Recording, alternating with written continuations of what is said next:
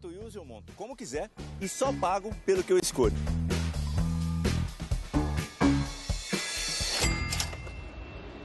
Se eu tirar o picles, eu pago menos, né? Não. Oi, eu moro logo ali, eu preciso pagar tudo? Precisa. Rápido, do meu jeito. Só na Use mesmo. Ouse viver tipo você.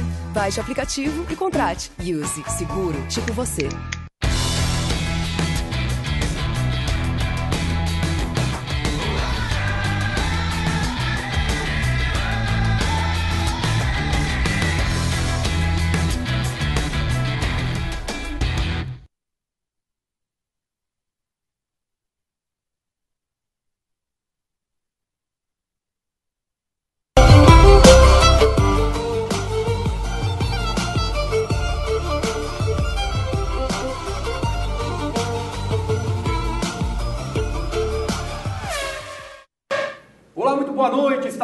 Começando mais uma edição do Paddock GP ao vivo aqui dos estúdios da Spectrum, 19 horas 31 minutos para você que acompanha em tempo real essa transmissão pelo Facebook, pelo Twitter, pela, pelo YouTube, simultaneamente. Ainda queremos ampliar a nossa plataforma, a nossa gama de eh, transmissões. A, a meta é chegar a oito plataformas, enquanto o meu celular despenca. Renato Ribeiro está aqui comigo, junto com Guilherme Bloise e Gabriel Curti nesta atração, edição 187. Será que, será que chegaremos a 200? Eu fico na dúvida. Tenho medo. Se chegarmos, vai ser no ano que vem, claro. Não faremos 13 edições até o final do ano. Você participa. Como? Não vai ter pauta para 200 programas em 2019. Assim né? espero. Você manda o seu comentário através da hashtag PaddockGP, lá pelo Twitter. Você também manda pelo Facebook e pelo YouTube os comentários. Vocês têm visto que o Grande Prêmio tem passado por problemas terríveis técnicos desde o último domingo. Culpa todinha do Terra, vamos culpar mesmo, apontar os dedos para o portal que nos hospeda. Estamos perdendo muito dinheiro, muito dinheiro, de modo que a Black Friday nossa dessa semana não se sustenta. Nós queremos que os nossos patrocinadores sejam vocês, mais uma vez, mandando um superchat do carinho, conforto, amigo, escárnio e mal dizer que eram coisas que a gente estudou nos anos Troló. Não temos Natália de Vivo aqui para fazer a propaganda, então nós nos ocuparemos desse, desse, desse lindo ato que é vender o nosso peixe. Renato Ribeiro está aqui comigo. Boa noite, Renato. Boa noite, Vitor. Sempre um desprazer estar com você nesta mesa. Boa noite, Gui. Boa noite, Gá. Os dois um prazer, claro. É, bom, destacar que chegamos em novembro e começa a época do ano mais legal, né? A época que o STJD aparece. Então, assim, a gente já tem aí no futebol o Vasco da Gama sendo investigado por é, escalação de jogador.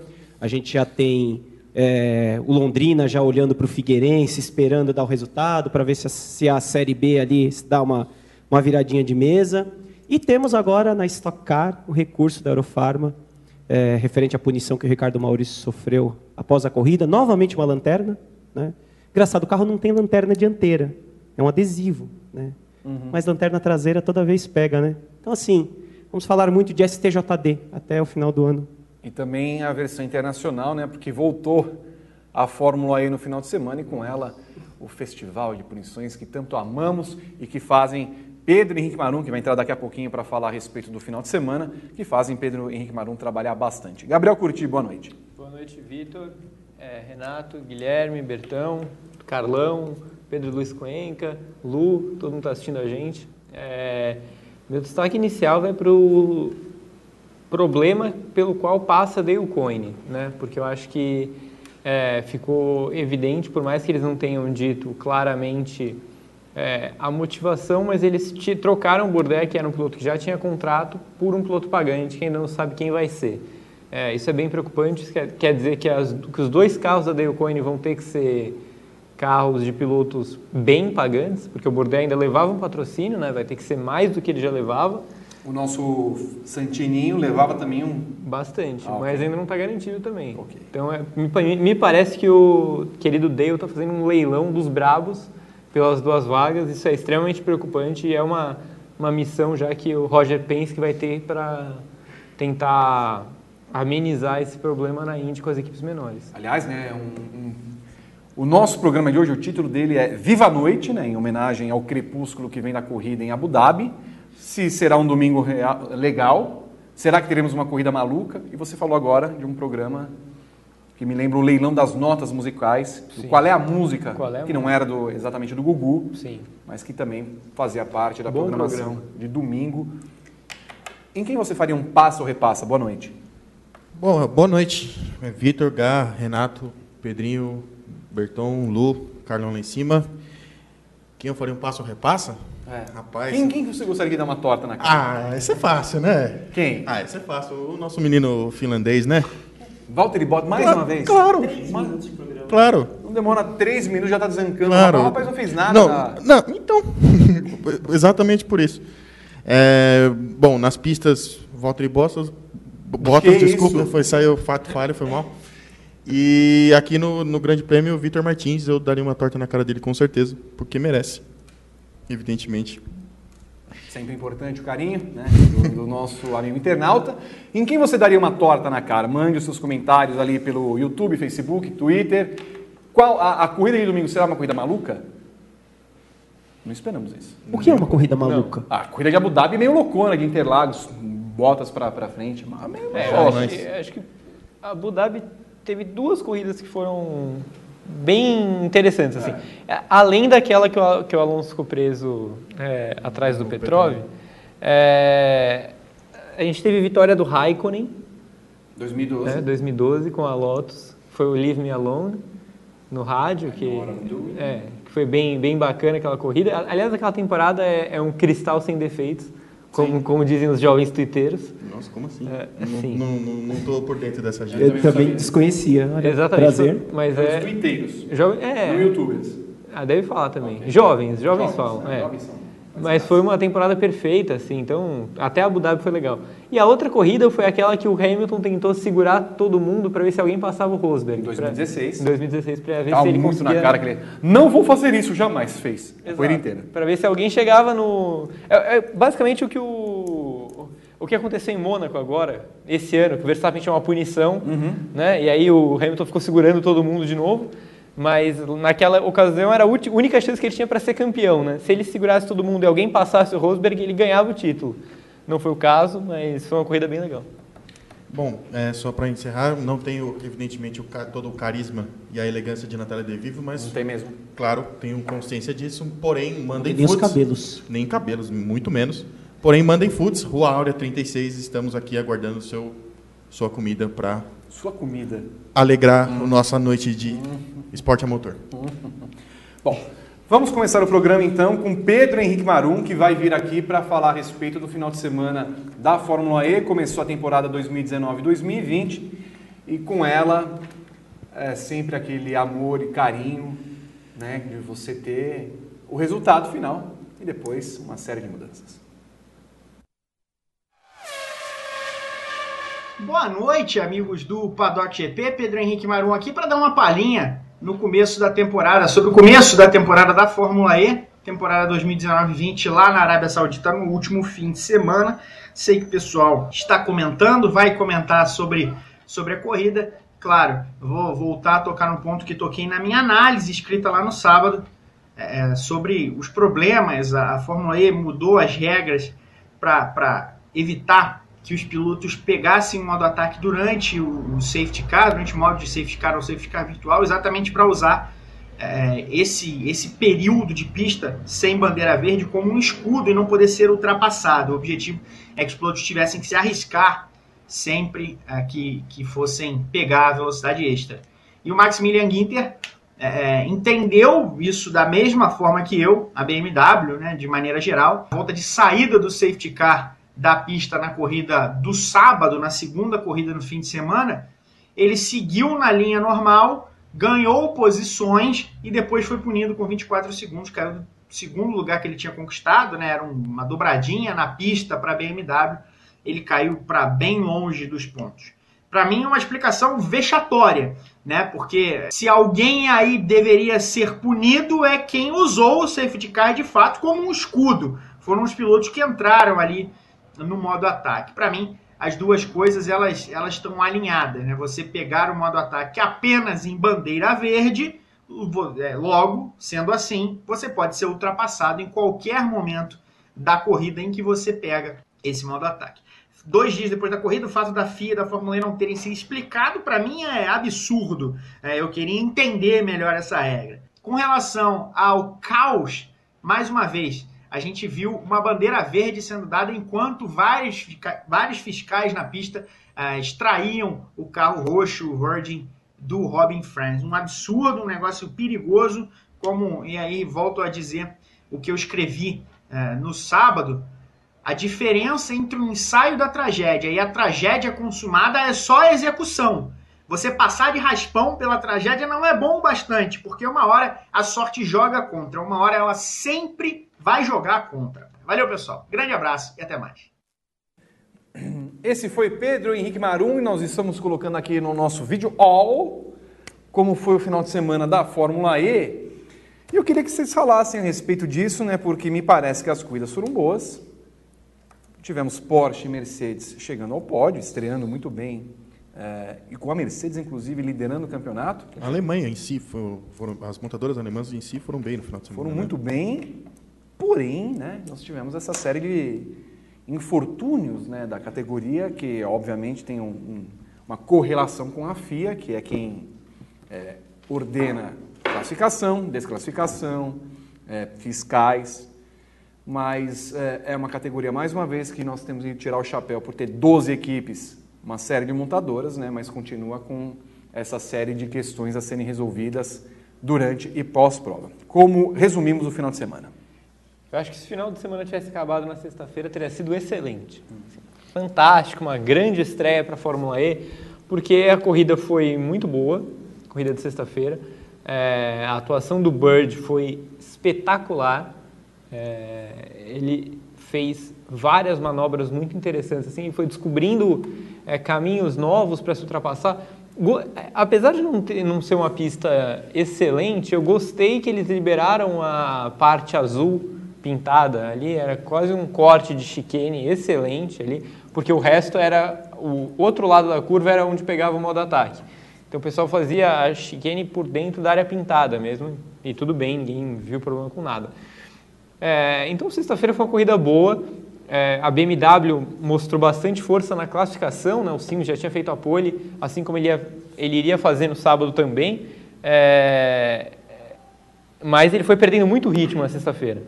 E ao mesmo tempo a Porsche e a Mercedes foram crescendo na corrida, é, com o Lotterer e com o Van Dorn. O De Vries acabou perdendo também ritmo no final da corrida de sexta-feira. É, então, sexta-feira foi uma boa prova ali que é, achei até meio estranho o rendimento da Nissan, foi muito mal de classificação, né, e aí ficou ruim para recuperar.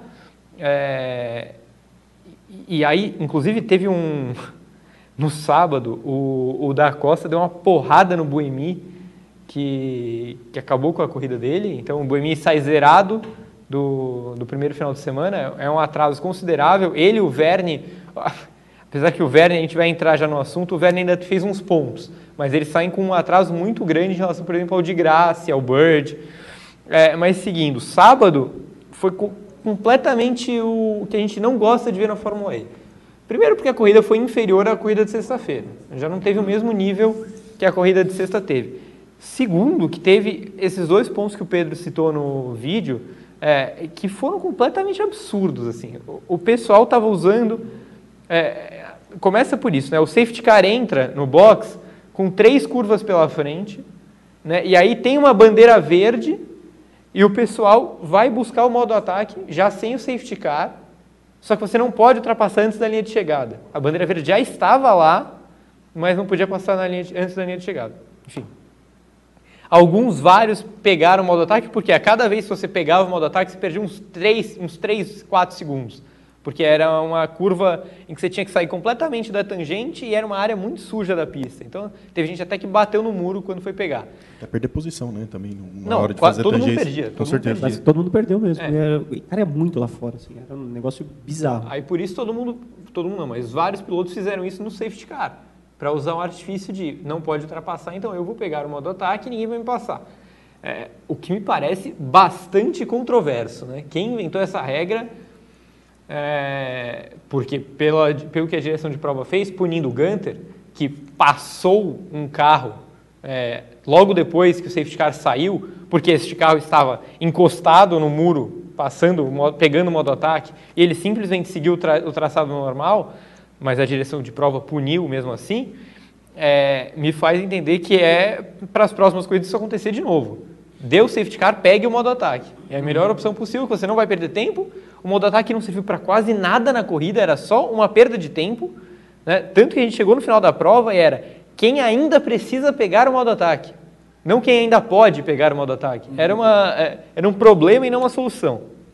É, e aí teve é, essa polêmica, porque vários carros não pegaram o modo ataque e passaram outros ali por dentro, alguns devolveram a posição, o Gunter não devolveu, foi punido com 24 segundos pós-corrida, bem pós-corrida. É... Gosto do 24 segundos, né? 24 segundos. Não, ele despencou na classificação, porque foram três Qual voltas. é a alegação de Ele saiu para 15 segundos, né? né? Décimo E não quinto, 25 ou 20. É, não faz sentido. E aí, no final dessa volta, a gente descobriu que o carro do Fries ainda estava lá. Que a corrida estava rolando com um carro atravessado na pista e um trator. Poxa, não- parece que a FIA não aprendeu. E Tinha fiscais na pista, tinha um guindaste e um carro e a bandeira verde rolando. Aí quando a, a- a- parece que a direção de prova, meio, a direção de imagens meio que avisou assim, que filmaram o carro, aí logo depois virtual safety car de novo. Aí deu safety car mais uma vez. É, e aí beleza, né? Continuou a corrida tal, já completamente anticlímax, porque por, quase que deu uma tragédia ali, como o Pedro falou, foi flertar com a tragédia aquilo. Aí terminou a corrida é, e eu reparei numa coisa. Eu estava assistindo gravado, eu não assisti a segunda corrida ao vivo. Mas bom, terminei de assistir a corrida e falei, putz, né? O resultado, beleza, aí gravei o resultado. Aí reparei, nossa, o James Calado, 13 terceiro, né? O cara largou em último, mas até que 13 terceiro tá digno. Entrei no grande prêmio para ver as punições, porque sabia que teriam. É, o Pedro já tinha me avisado que o Gunter tinha sido punido, então fui entrar no grande prêmio para ver as punições. O James Calado acabou em sexto a corrida. Ótimo. Porque calado ele foi ao longo. Ele ganhou sete posições depois da corrida. Né? Então, assim, é, é completamente lamentável que uma coisa dessa continue acontecendo. Uma categoria que já passa de meia década, né? uma categoria que se diz a categoria do futuro, é, que tem, a gente sabe que às vezes não claramente, mas tem pretensão de bater de frente com Fórmula 1, que tem, é, que tem um grid tão bom, que tem montadoras tão sérias participando, é, que vai a tantos países, né, alguns até controversos, como desse final de semana na Arábia Saudita, é impossível conviver com uma coisa dessas. Assim. O resultado final, o Verden terminou em 14, se não me engano, chegou em sétimo. Como que isso pode acontecer? Né? O Verne foi oitavo, né? Oitavo? Oitavo. Ganhou seis posições, entendeu?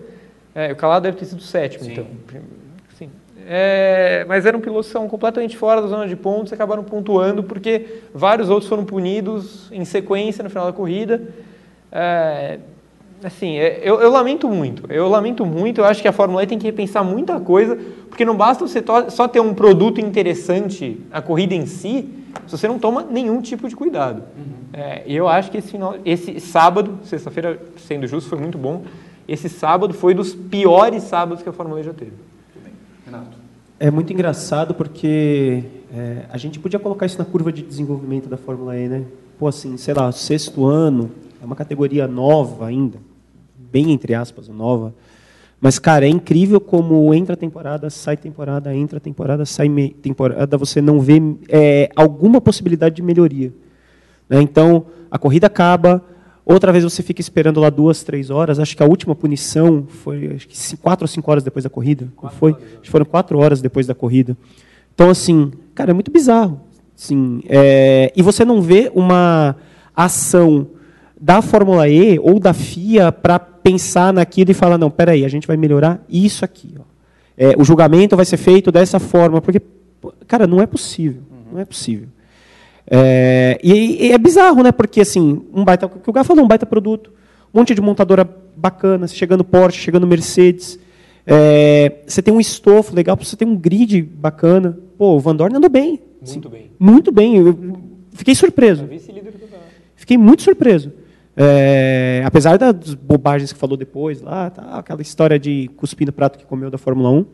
Mas, cara, é... Fez mais pontos essa temporada em que a Fórmula 1 já, inteira. Mas vamos, vamos combinar, né? Ele, Zero ponto. ele tem carro. né? Agora, ele tem um carro razoável e tudo. Mas, pô, é, ele deu uma alonçada. Né? Alonçada. Foi uma alonçada. A declaração foi uma alonçada. Conviveu com ele um ano inteiro, né? É, exatamente. Então, assim, ele deu uma alonçada. É, só para entender, o- quem não viu, o Van Dorn falou que a Fórmula 1 era. hum, um mundo de ilusões, Ah, um um mundo, mundo falso. falso, é, mas assim, se oferecer um banquinho lá na Red Bull, volta correndo. Uhum. Dá três passinhos e, e volta. Mas assim, é, a corrida de sexta bacana, a corrida de sábado, puta, foi um saco. Foi assim, foi é, nível é, duas cochiladas durante a corrida, porque, cara, pesado, pesado. No horário, tu, tudo ajuda, né, para você dar aquela pescadinha. É, mas a Fórmula E tem muita coisa para melhorar. A gente ainda bota com alguma boa vontade na curva de desenvolvimento da categoria, de, pô, é só a sexta temporada. Talvez lá nos anos 50 a Fórmula 1 na sexta temporada fizesse merda pra caramba. Mas assim, é, precisa ter alguma coisa. A, a- a FIA e a Fórmula E elas precisam se decidir se elas vão ser é, uma categoria de desenvolvimento de carros de passeio, então que ela vai deixar esse monte de bobagem acontecer e vai usar aquela tecnologia para as montadoras levarem os carros para a rua, ou se elas querem bater de frente com a Fórmula 1 como categoria mesmo, levar os melhores pilotos, é, ter coisas definidas. Olha que a gente está falando da Fórmula 1 que também tem faz as suas bobagens ali. Mas é, é a hora que a Fórmula E tem de tomar uma decisão, porque, cara, se, senão fica muito difícil. Que graça tem você assistir uma corrida que quatro horas depois mudou o resultado inteiro? Se você saiu e foi almoçar e voltou, acabou o resultado da Se corrida. a gente reclamou semana passada do Hamilton, que era muito óbvio que iria perder o, o pódio, imagina da Fórmula E. E levou o quê? 30 minutos para a punição? Cara, não Pós-pódio? precisava levar nem 5, Mas- que era muito, Então, não, muito deve- claro, né? não deveria levar cinco, né? Então, a gente está reclamando de um nível de Fórmula 1 que, sei lá, esse ano levou vai, uma hora para dar pu- uma punição que era óbvia. Pô, na Fórmula E toda vez é quatro horas. Então, assim, se você sai, se você termina de ver a corrida, sai e volta só a, a pensar na Fórmula E na próxima corrida, você não sabe qual é a classificação do campeonato. Guilherme. Bom, acho que indo na linha do Van Dorn querer ver a Fórmula E como futuro, se é uma categoria do futuro, eles precisam, para ontem, repensar o regulamento. Para ontem. Acabar com essa história de desse tempo todo de, eh, de para levar para julgamento uma punição, uma possível punição no caso, ou não. É, tá dando já, tá dando no saco já, tipo ver esse tipo esse tipo de situação, sabe? É, ainda, ainda assim, mexeu no, não mexeu no, no vencedor como mexeu no Stock Car, por exemplo, o- a punição. Mas quantas vezes isso já aconteceu? Então, se é uma categoria que se vende como a do futuro, acho que, de, de novo, a gente viu bastante, viu bastante, bastante falhas de, de regulamento na Fórmula 1 durante esse ano. A Fórmula E também já está apresentando essas falhas já há algum tempo, então já acho que já está dando na hora já deles deles corrigirem isso. Não sei se um movimento dos pilotos vai ajudar a, a sanar talvez esse esse esse problema, mas tá dando, cara. Tá dando mesmo. Tá dando no saco já. Posso fazer uma pergunta para vocês? O que vou fazer do mesmo jeito? É, o que dá mais no saco, modo ataque ou DRS? Acho o modo ataque muito pior. Modo ataque. Porque é, além dele ser uma forma artificial de você passar alguém, é uma forma artificial de você perder posições também. Do jeito que eles montaram o negócio, é, é completamente de videogame, assim, porque se você perde um centímetro da entrada do negócio, você perde 5 centímetros, perde cinco segundos e não pegou o negócio. Aconteceu no, no Jaguar iTrophy no sábado. A Alice Paul estava brigando pela vitória com o Jimenez e com o Evans. É, e os três não tinham pego o modo ataque. Aí que a gente vê como é importante o modo ataque. Todo mundo deixou para a última volta para pegar o modo ataque e usar por uma curva. Você vê como estava fazendo a diferença positiva esse negócio. A Alice Paul quis pegar antes, porque ela era a terceira e estava muito na frente do Yaki Zhang, que era o quarto. Então, assim, ela não ia perder nada, podia com o modo ataque chegar nos dois. Beleza, ela foi, entrou na curva. Cara, se ela errou por 5 centímetros foi muito, não pegou o modo ataque. Então, assim, acabou a corrida dela ali é, e o Jimenez segurou o Evans e ganhou a prova. Então, eu acho, acho o modo ataque uma coisa detestável, péssimo. Porque O DRS, ser bem sincero, eu odeio. É, eu não gosto eu não. odeio com todas as... É que o modo ataque eu acho lúdico, eu acho, eu acho tão fora de propósito numa corrida, que eu acho bizarro, É. sério. Eu acho... Sabe. É o tipo o nosso comercial da Yuzi, um beijo pra Yuzi. Sabe, é, é, é, é pueril ter isso Sim. numa corrida, é, pra mim é insignificante. O DRS não, ele foi criado e tá aí há 10 anos, sei lá quanto tempo tá o DRS na Fórmula 1, e vão mudar o regulamento e continua o DRS lá, eu acho ridículo demais. O modo ataque virou um, um café com leite, uma brincadeirinha. Porque, porque é uma assim. ideia, é uma ideia é, da categoria se aproximar aí do que é o digital, do videogame e tal. Pô, assim, você vê pelas, pelas artes, pelos gráficos, é bacana pra caramba. Mas, puta, cara, é, em determinado momento da corrida, sabe quando você olha e você fala, que merda é essa? Pois é, não. Por, onde, eles colocaram esse modo ataque? Pô, o de graça, ele pegou o modo ataque, além dele perder tempo, ele perdeu posição Perdeu duas posições. com o modo ataque. E não recuperou a posição com a. Então, assim, cara, é, é uma das coisas mais bizarras do final de semana era a posição do modo ataque. E olha que o final de semana foi pródigo em coisas bizarras. No final de semana tivemos também o nosso. O nosso. Não, de vocês, né? Lucas de Graça e o também nosso Felipe Massa. Um beijo para eles, sempre cordiais. Mas um chegou a um pódio, ok? E o outro, hum, não entendi muito bem ainda. Eu procuro respostas. Ele, ele- se ele não tem ideia, nós também não temos muita ideia, então não sei se podemos dizer muito além disso, já que o nosso Felipe Massa, nosso de novo, gosto de ressaltar isso, eh, fez uma fisiquelada. Anos atrás, fisiquela de Renault, Renault? Errou a posição no, do grid da, do GP da Malásia. Aí ficou acenando, não, não, não, tivemos que dar outra volta. Até acertar, coisa Pelo menos ele reparou. Normal, é. O Fisichella reparou. O Massa não. E na hora de pagar a punição, ainda tomou um drive-thru, então, ó, joinha. Não foi um bom final de semana. Ah, Pro Massa, até porque o Mortara foi bem. É, então, não é um começo ideal para ele. É, A gente, na primeira temporada, deu um desconto grande, porque ser novato numa categoria nova, completamente diferente do que era a Fórmula 1, é complicado, é, mas nessa segunda temporada ele precisa responder. E, e não é bom começar atrás com o companheiro de equipe, que é um bom piloto, o Mortara é um bom piloto, é, mas acho que o Massa tem condição de, de brigar bem com ele ali pelo, pelo resto do campeonato. Então, na, na próxima prova, é, Chile? Marrocos. Chile, Chile, Chile. Se, Chi- É Chile. TB, é, TBD, né? É. to be dead. É, tipo isso. Não há, não há- é que assim, há do- dois meses ainda para a prova do Chile, né? Sim. Por enquanto não há a menor condição e não entendo que em dois meses vai mudar a situação tão rapidamente a questão de uma população inteira brigando por... E que calendário maluco, né? É, Porra, cara, a corrida é agora, novembro, a outra corrida, janeiro. Sem terminar a temporada da Fórmula 1. Eles queriam fazer uma em dezembro, né? Que não deu certo, ainda bem, né? Fazer uma perto do Natal. É. Ficamos felizes, porque realmente não, não daria muito bem. Vocês querem falar mais de Massa e de Graça? Eu, eu de graça é eu falei. Ele, um na, na sexta-feira não foi bem, no sábado ele conseguiu o pódio. E, cara, eu acho que a comparação ideal para esse começo de temporada é com o Verne e o Buemin. Ele começou na frente dos dois. É, acho que lá na frente vai ter um peso. É, ainda acho que o, o Bird é um cara que a gente pode acompanhar, porque todo ano ele rouba duas vitórias e no fim das contas, às vezes, até briga pelo título. É, o da Costa, a gente falou semana passada que ele é um cara que oscila demais. Esse final de semana ele podia ter saído com muito mais pontos do que o Werner e dar uma porrada no Buemi. É, então, se, se ele tivesse ficado quieto, ele iria para o pódio pelo menos. É, então eu ainda tenho um pé meio atrás com o da Costa, mas eu acho que esses quatro pilotos brigam pelo título e aí estou curioso para ver o que vai ser de Porsche e Mercedes. É, se elas estiverem de fato competitivas, Lotterer e Van Dorn. É, e a BMW, porque se a BMW for essa equipe que pareceu na primeira prova, e de novo, ano passado ela já começou a temporada assim, né, então...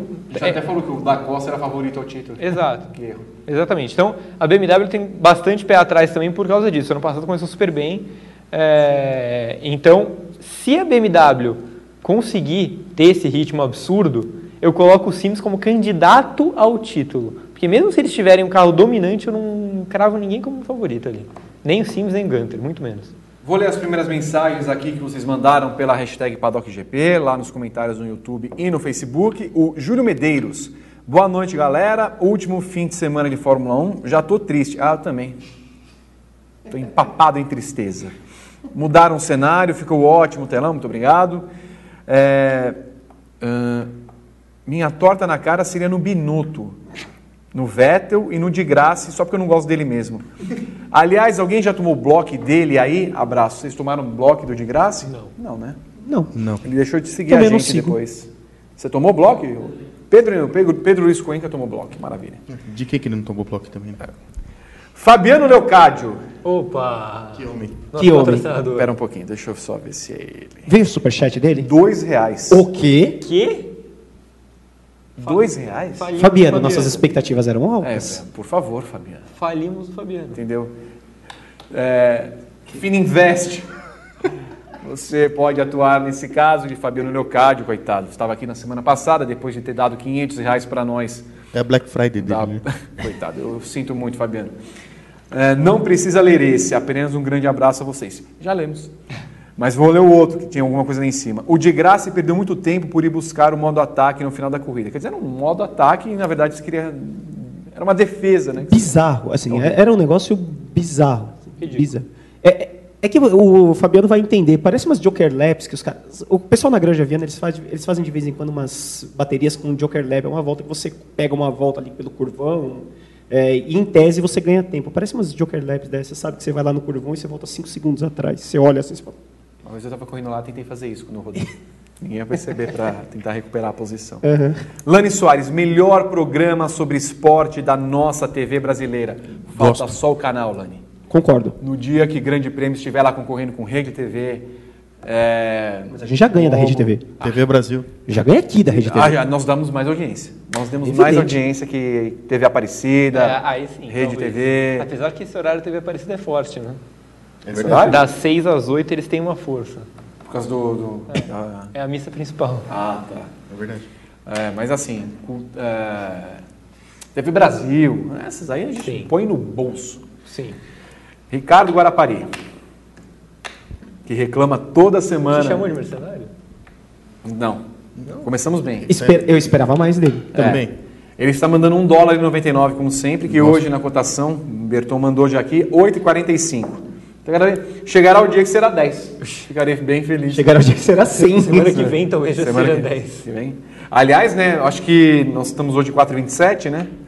Até sexta-feira a gente consegue comprar uma passagem de metrô com um dólar. Vou ficar feliz. Isso. Sou um purista, acho Fórmula 1 um saco. Leve meus Trumps. Mande mais Trumps, Ricardo. Um abraço para você que está em Boston. Mas por favor, né, que não seja aquela coisa do barulho, né? Que, né, que barulho. Né, é assim, pô, achar a Fórmula 1 um saco legal. Não Ah. por causa do barulho, né? Porque assim, porra, a gente cresceu assistindo corrida, a gente não ia ao autódromo ouvir barulho de carro. Mas tem, tem motivos pra achar um saco. Não, é um puta. tem- esse modo ataque, por exemplo, deixa a corrida um puta porra. Sim. As punições também.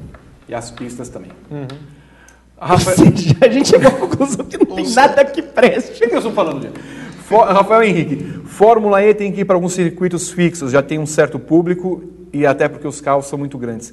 Cara, eu começo a concordar que realmente tem que ir para circuito fixo. Essa coisa de ir para a rua, com essa coisa de faz a chicanezinha, não sei o que lá Mas mais. é, já- o problema é o orgulho, né? É o orgulho, orgulho, ferido de não poder andar com um carro lento no circuito. Wilker Salles, 1,99 também. Às vezes eu acho que o Wilker Salles e, e- e Ricardo Guarapari são a mesma pessoa. Putz, sim. É um, um, um pseudônimo. crossover. Porque o Wilker Salles é de Seattle. É. Eu acho que eles são a mesma pessoa. Porque você sabe que tem um integrante do Grande Prêmio que tem seis fakes. Seis fakes dentro desse chat do YouTube. Os seis ficam pedindo pra falar de NASCAR. Ah, é? Temos um integrante do Grande Prêmio que faz isso. Quantos Você- likes olha, a gente não- resol- revela nós- esse integrante? Nós não somos de citar nomes. Exatamente. Mas em- depois dei a indicação muito clara de quem é. Fala de NASCAR. Ah, ok. Wilker Salles mandou um em 99. Meu aniversário é amanhã. Abraço, mercenário. Tá vendo? Ele manda mercenário também, porque tem alguma coisa aí. É um crossover. É uma possibilidade Feliz grande. aniversário pro Ricardo Wilker. Ricardo Um abraço Wilker, para o- Salles Guarapari. Salles Guarapari. Ele que está em, em Seattle ou Boston, tanto faz. É logo ali, Seattle é, e Boston. Vamos pedir pra galera também. A galera que tá no Brasil e tá assistindo, mandem os lugares que estão assistindo. Claro, o, sempre o bom. paddock. Pra gente mencionar E, aqui no e programa. nós estamos chegando em 50 mil inscritos. Nós pedimos a você que não se inscreveu ainda no nosso canal, faça isso, ative as notificações e deem um like, já que vocês não vão dar nada de dinheiro, mercenários vagabundos. Deem comida também. Quê? Comida? Meu Deus, está com fome? Food, claro. Aliás, perguntaram por que a Natália não está aqui. A Natália foi hospitalizada, para você que não sabe, retirada das tênias que a consumia em todos os programas, foi tirando uma por uma, né? Estavam presas ali nas, nas as têmporas, estavam lá todas entranhadas no intestino delgado da Natália de Viva. Gustavo Neves. O Gabriel acompanha tudo na TV, novelas, todos os campeonatos e agora os horários de reza nos canais religiosos. Tem 25 TVs na sala dele. É bem complicado, ele tem realmente um, um mosaico na, na, casa dele e ele, ele não dorme. O Gabriel não dorme, ele tem um, um sósia, ele tem um clone que quando ele acorda, ele é substituído pelo clone que vai passando. Tipo, Bom Dia Brasil, hora um... Antigamente, como era o telão do Faustão? Sim, é. é a casa do Gabriel. Exato. Então ele não pode. Ontem, por exemplo, ele estava dando um, um, uma, fazendo uma resenha ao vivo de Amor de Mãe. É boa a novela, cara? Muito. É boa. Amor de Mãe estava tendo é um Monday Night, uh, Monday Night, ontem, né? Monday Night? Ah, ontem nossa, estava. É. que mais estava? A gente, o evento Linha de passe. Estava tendo... É, Cruz, é, CSA Fluminense. CSA Fluminense na hora de, da novela. Teve? O quê? Rinha de passe? Rinha não, não teve briga nenhuma ontem. Ah, que triste. E, e também os, os, programas ecumênicos, né? Porque o Gá, ele abraça todas as religiões. Sim. Ele viu R.R. Soares. Não. NGTV. Hã? NGTV. O que, que, é isso? É um canal. De religião? É, sim. Não vejo canais religiosos. Ah, eu só sei que a audiência da TV Aparecida é boa nesse horário porque Canção eu nova. gosto de acompanhar audiências e eu vejo que a linha da TV Aparecida sobe às seis da tarde por um motivo óbvio. Céus e terras passarão, é, as suas eu não lembro, a sua não passará, é um negócio Mas assim. sua palavra não Massa, passará. Exatamente. Não, não, não, não, não passará. Eu trago a sua palavra conosco agora, porque depois desse momento tão histórico... Alô, Padre Antônio Maria, um abraço para você. e um abraço para o Padre Quevedo. O, nós temos é, a MotoGP, é, a estreia do Alex Marques, que já teve uma queda, mas mais impressionante foi a queda de Mark Marques e, por bem, a Honda viu que seria melhor, e ele também, que operasse o ombro que ele deslocou, já que estava muito luxado. Mesmo com o ombro luxado, ele vai melhor que o irmão. Ele liderou, né? Liderou. Então, você vê que vai acontecer isso. Daqui a pouco eu só vou voltar para hum. a gloriosa categoria Fórmula 1, porque parece que tem um vídeo do Jimenez, é isso? Então vamos ah. ver o vídeo do Jimenez antes de falar da MotoGP. Fala galera do Grande Prêmio, pessoal do Paddock GP, Sérgio Jimenez falando. Volta aqui pro hotel, acabamos aqui o dia hoje na Arábia, no sábado. Começou complicadinho, pista, uh, mudaram o asfalto em algumas partes e a pista estava muito suja quando saímos no, no primeiro treino, muito suja, falando assim 10 segundos mais lenta. E isso prejudicou um pouquinho aí uh, o nosso final de semana a gente acabou saindo com um carro que, que, era para ser rápido, só que com aquela pista muito suja ficou meio complicado. E a gente acabou uh, tendo que trabalhar um pouquinho no setup, mas como tem muito pouco tempo, arriscamos algumas coisas e o primeiro dia uh, a pista teve uma evolução incrível aí de 5, 6, 7 segundos e pegou a gente de surpresa. Do nada eles interromperam o quali com 9 minutos para o final, então eu tinha um planejamento de testes dentro do próprio quali que a gente pode mexer e acabou me pegando de surpresa porque eu, a gente saiu com um carro que não estava muito bom. Mexi nele, melhorei meio segundo logo de cara, entrei para fazer outra mudança e o qual se encerrou ali sem aviso. Uh, realmente o, o rádio diretor de prova deu problema, não conseguiu nos comunicar. Já para a segunda corrida a gente conseguiu voltar ao que conhecemos bem do carro e ainda aproveitei, dei um tapinha a mais e encaixou muito bem. Acho que no qual eu coloquei meio segundo no segundo, fiz uma volta modéstia à parte, foi muito boa uh, lambendo todos os muros ali, realmente deu uma, uma, uma, volta excelente. Eu já tinha pole com um décimo de diferença, mas aí deu aquela cravada bonita que dá aquela confiança e, e um terrorzinho no pessoal, né? Largar, eu consegui administrar bem, tinha lugares que eu era um pouco mais rápido que o Evans, outros que ele era um pouco, mas estava tudo sob controle. Na verdade, era mais administrar e entender um pouco o ataque mode, que é uma coisa que foi colocada nova, já tem na Fórmula E. Nós somos obrigados a usar duas vezes, e aqui na Arábia ele estava dando uma diferença boa, uma diferença de um segundo e meio, dois, dando, dando para nós 20% a mais de potência. Só que onde nós pegávamos ele para o nosso carro era complicado, porque a gente ia para um lado muito sujo, tinha que parar muito e a gente acabava perdendo esse segundo e meio, dois. Então tinha que administrar e saber. A gente não tem rádio, então realmente é uma coisa do piloto ali. No final a gente conseguiu levar essa vitória. Agora somos líderes empatados, mas somos líderes. Começamos da melhor maneira possível. Um abraço para todo mundo, um grande salve, como diria meu amigo Fernandão. Eu agradeço sempre pelo, pelo espaço que vocês dão. Vou aproveitar fazer aquele jabá agradecer meus patrocinadores, né? A ZEG, a iCarros, a Maxon Óleo, a Jaguar Brasil, todos eles que estão fazendo aí possível nós estarmos aqui representando o Brasil mundo afora. Valeu, pessoal. Obrigado. Esse foi Sérgio Jimenez uh, falando a respeito do seu primeiro final de semana no Jaguar e-Trophy. Posso dar um recado para o Jimenez? Pode. 19 de dezembro, hein? Lá na granja, o kart já está te esperando lá, tá? Você vai amaciar. Exatamente. Hum, muito bem. E esse ano é para deixar o kart rápido, tá? É. Não é para deixar o kart fácil. É. Ok? Entenda o recado. Muito bem. Mais alguma coisa? Ou a gente já pode depois tirar ele da equipe se ele não passar o kart Que recentemente? isso, Ele não vem mais, ele não aparece mais no Ele programa. ficou mascarado, né? Tá andando de Ah, carro tá bom, difícil. carro Bom, elétrico. o campeonato é dele esse ano de novo, né? Porque o Cacá Bueno não vai correr duas provas, entrou no lugar dele o Mário Haber- Haberfeld, que não foi tão bem assim. Não, não muito. É, Ah, tem o Evans. que não é, é o Mitch? Não, é o irmão, o Simon. Tá, tá empatado com o Jimenez. Tem, tem, tem. Tem disputa ali, tem. O Evans é bom piloto. Bom piloto. Gabriel. Ele é bom piloto. Ano passado ele deu trabalho. Bom piloto. Vamos ver o final da temporada? Não, vamos gravar essa. O Jimenez vai ganhar, mas É, o Evans o é o Jimenez vai ganhar com, sei lá, 40 pontos de vantagem. Não, nem ferrando. Eu queria, bom, a gente falou do Marques, a gente não é muito médico para falar a respeito disso, né? Vai operar o, o ombro. O irmão, a gente já falou um pouquinho na semana passada também, meio. O irmão que está meio deslocado da realidade. É, se vocês estivessem num determinado dia, sei lá, vou. Ah, hoje eu vou trabalhar no Grande Prêmio. Pá, pá, pá, pá. Abriu o e-mail aqui, tipo, notícias do dia. Caro Fulano, tchau. Demitido. Beijos, holding. Blue Note. Bilhete azul. Foi o que aconteceu com o nosso Carol Abraham. Com requintes de crueldade que ele aposentou, né? Parece que não foi na, não, não era uma língua que ele não falava. Deve segundo ele. italiano. Não sei, né? Pode ser em italiano, porque ele é tcheco, É. deve falar inglês. A 20 é italiano, deve ter sido italiano. E o rapaz, o, po- o pobre Imagina você rapaz. jogando no Google Tradutor. Ah, acho que eu vou ganhar um contato. Demitido. Ele botou na voz, da, na voz do Google ainda, pra ele ouvir assim, já pensou? Que, que cena horrível. Bota em italiano aí, a voz do Google. Demitido? Demitido, pra gente Você entender. acha que de italiano demitido deve ser. De, Ragazzo, você é demissio, deve ser uma tudo, coisa- sempre ragazzo, così. Demitido em italiano. Não, mas puta feio, hein? Sim. Por uma categoria principal é bem feia. essa- Respinta? A, a situação. Respinta? Que isso? Por isso que o Abraham não sabia. Respinta. Que isso?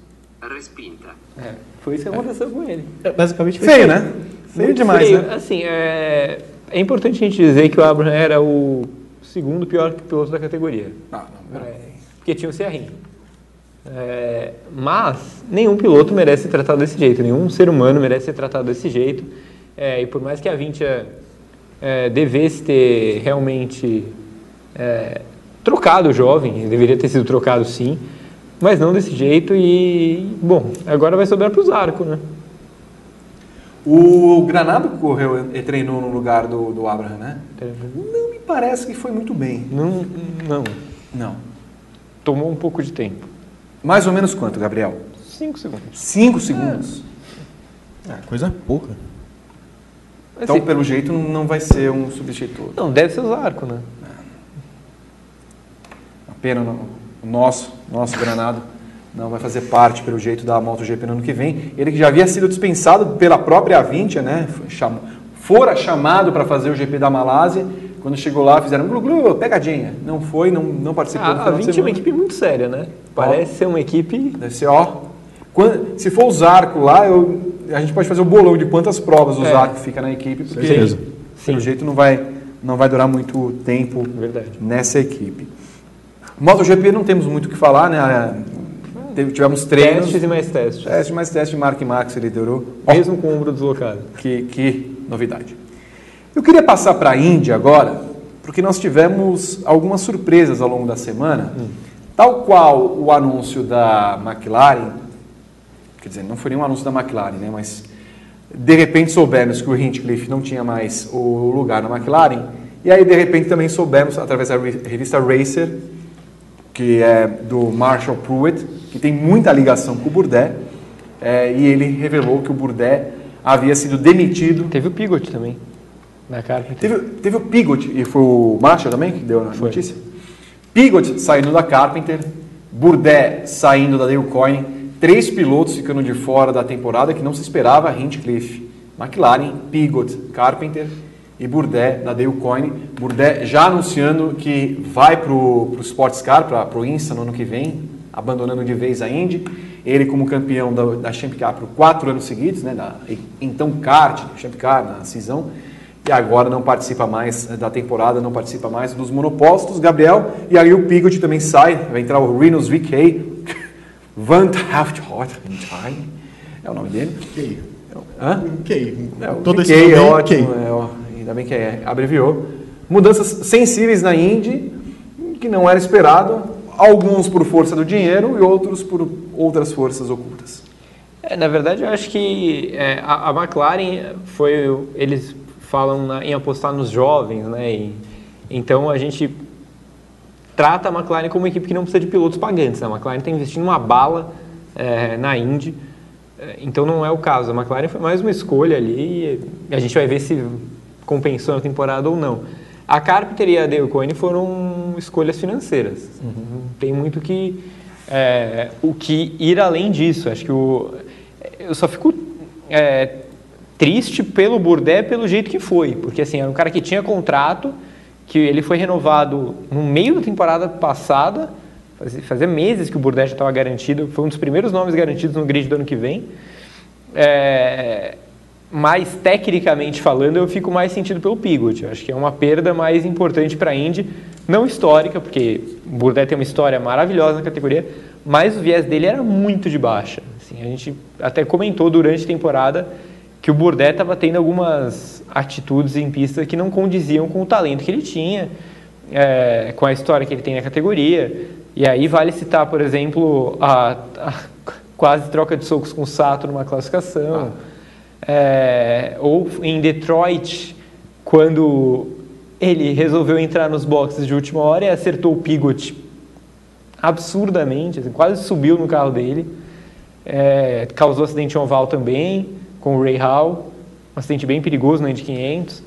É, então, o viés do Bourdais era de baixa e se a gente for analisar assim, talvez fosse mesmo a hora dele sair, é, buscar outros horizontes, porque ele ainda pode ser competitivo em outros lugares. E ele tem uma história muito bonita na Indy para ir manchando com o tempo. Mas não desse jeito, assim. A partir do momento que você se compromete a ficar com o cara, e aí eu quero muito saber o que vai acontecer, porque é um, o carro era da Dale Coyne, mas também da Vasser, né? Vasser Sullivan. Então, o que, que vai acontecer com esse carro? Né? Quem entrar vai conseguir continuar nessa parceria com outros patrocinadores? O carro já era bem patrocinado. assim. Então, é- é, me pegou bastante surpresa. assim, eu não esperava ler essa notícia de jeito nenhum. E não há, por enquanto, ninguém que pinte ali como. Opa, caiu uma maleta aqui. É, não, na verdade, assim, eu, eu acho que aumenta a chance do Ferrucci continuar. Porque agora tem dois carros, ele é um cara que tem grana. É, mas, sinceramente, eu não sei de onde que vai vir tanta grana. Esse mundo do crowdfunding, assim, tipo, não é muito perigoso pro, pro esporte a motor, não. A gente viu isso, já tá vendo isso na Fórmula 1 já há algum tempo, né? Principalmente na época do, do Ericsson, né? Que foi, Uhum. foi bastante falado com relação a isso. Acho que é, o piloto pagante, não, independente, não enfraquece um pouco a categoria Cara, nesse sentido? o, o problema é que a Dale Coyne teve isso três anos atrás. A Dale Coyne mudou de status de equipe 100% pagante para equipe 50% pagante quando o Bourdais foi para lá. Quando, quando o Bourdais estava na KV, a Dale Coyne rifava as vagas do 18 e do 19. Aí eles contrataram o Bourdais numa, numa expectativa que eles falaram de mudar de patamar e venceram corridas com o Bourdais, realmente mudaram de patamar, porque a equipe era é, uma Williams, né, do que é hoje em dia. Era, ela- era a Williams da Indy, chegou a ter o Francesco Draconi, por exemplo, que era um piloto Lembro, bom. tomava 4 segundos por volta.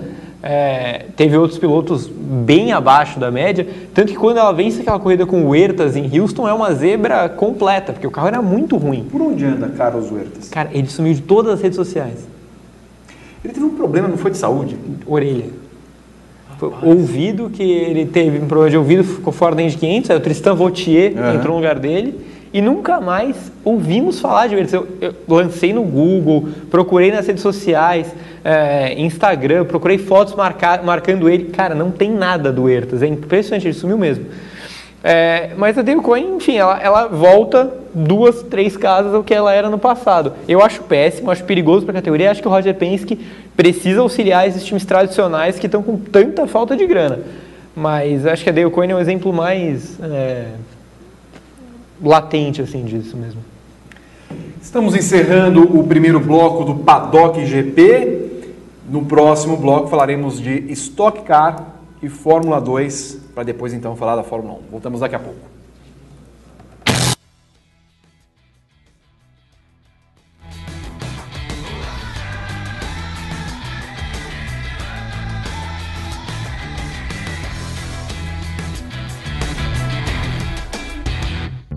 Seguro auto use eu monto como quiser e só pago pelo que eu escolho.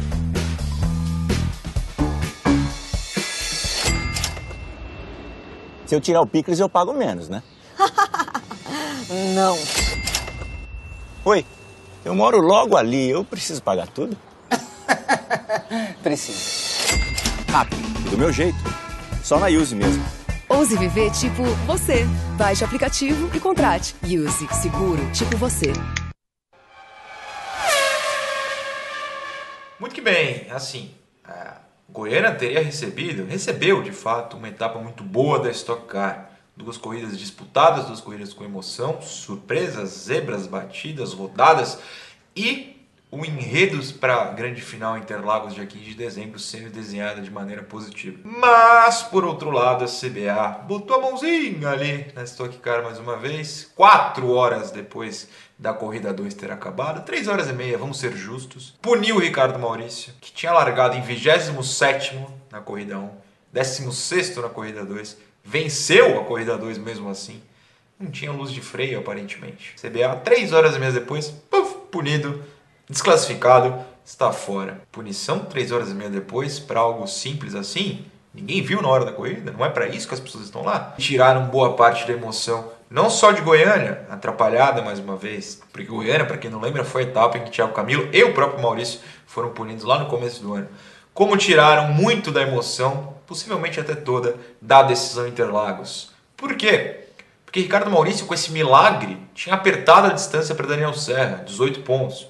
É possível né, se ultrapassar em uma corrida com pontuação dupla, como será em São Paulo. Agora, o vice é Thiago Camilo, muito além de 18 pontos. O Daniel Serra, para ser campeão, é só chegar em quinto. Chegou em quinto é campeão. Um cara que é o único, por exemplo, a duas vezes no ano, ir duas vezes no pódio no mesmo dia, é algo até teoricamente fácil. Serra falou com a gente é, do Grande Prêmio depois, já mostrou alguma tranquilidade. Não estou falando que vai ser fácil, mas é, dava para ser pior a situação. Thiago Camilo também não joga fora a chance de título, claro, porque ele pode vencer o Serra, tem algum problema, ficar de sexto para trás. O que tinha para ser três nomes com certeza brigando lá na frente, se não fosse essa punição, se transformou em um e meio, quem sabe dois. Torçamos para que dois, queremos emoção. Seis, de qualquer jeito, chegam com chance de título lá oficialmente, além deles, desses três citados. Felipe Fraga, Rubens Barrichello, Júlio Campos também, mas muito difícil. Teremos que torcer por uma quebra dos favoritos e ainda vencerem. Pode acontecer, tudo pode acontecer, como por exemplo a CBA punir alguém horas depois da decisão e a gente saber. Só ficar sabendo o campeão, sei lá, na segunda-feira. Enfim, Paddock teve um toque ali, uma mão na luz de freio que quebrou um pouco minha animação com a ótima etapa de Goiânia, que foi muito boa, foi divertida apesar do calor, mas teve um toque ali que deu uma quebrada. Enfim, vamos ver o que vocês analisam aí. Valeu! De volta aqui nos estúdios com o Paddock GP, Felipe Noronha relatando o que aconteceu no final de semana da Stock Car em Goiânia e que quase é, dá mais um título a Daniel Serra, precisa ser quinto colocado na prova final em Interlagos, uma prova que tem apenas uma etapa no final de semana, mas que já discutimos a roda aqui ao longo do ano, deveria ser uma prova especial e tudo mais tal, mas enfim, não vai ser. É... Ninguém tira o título dele, até pelo andar da carruagem de Daniel Serra nesse ano? Com a, com a punição do Maurício, não. Lembrando que a Eurofar mandou bem já em Interlagos esse ano, né? Complicou demais, assim, complicou muito. E, e, e, o mais gozado é que foi um final de semana ruim do Serra.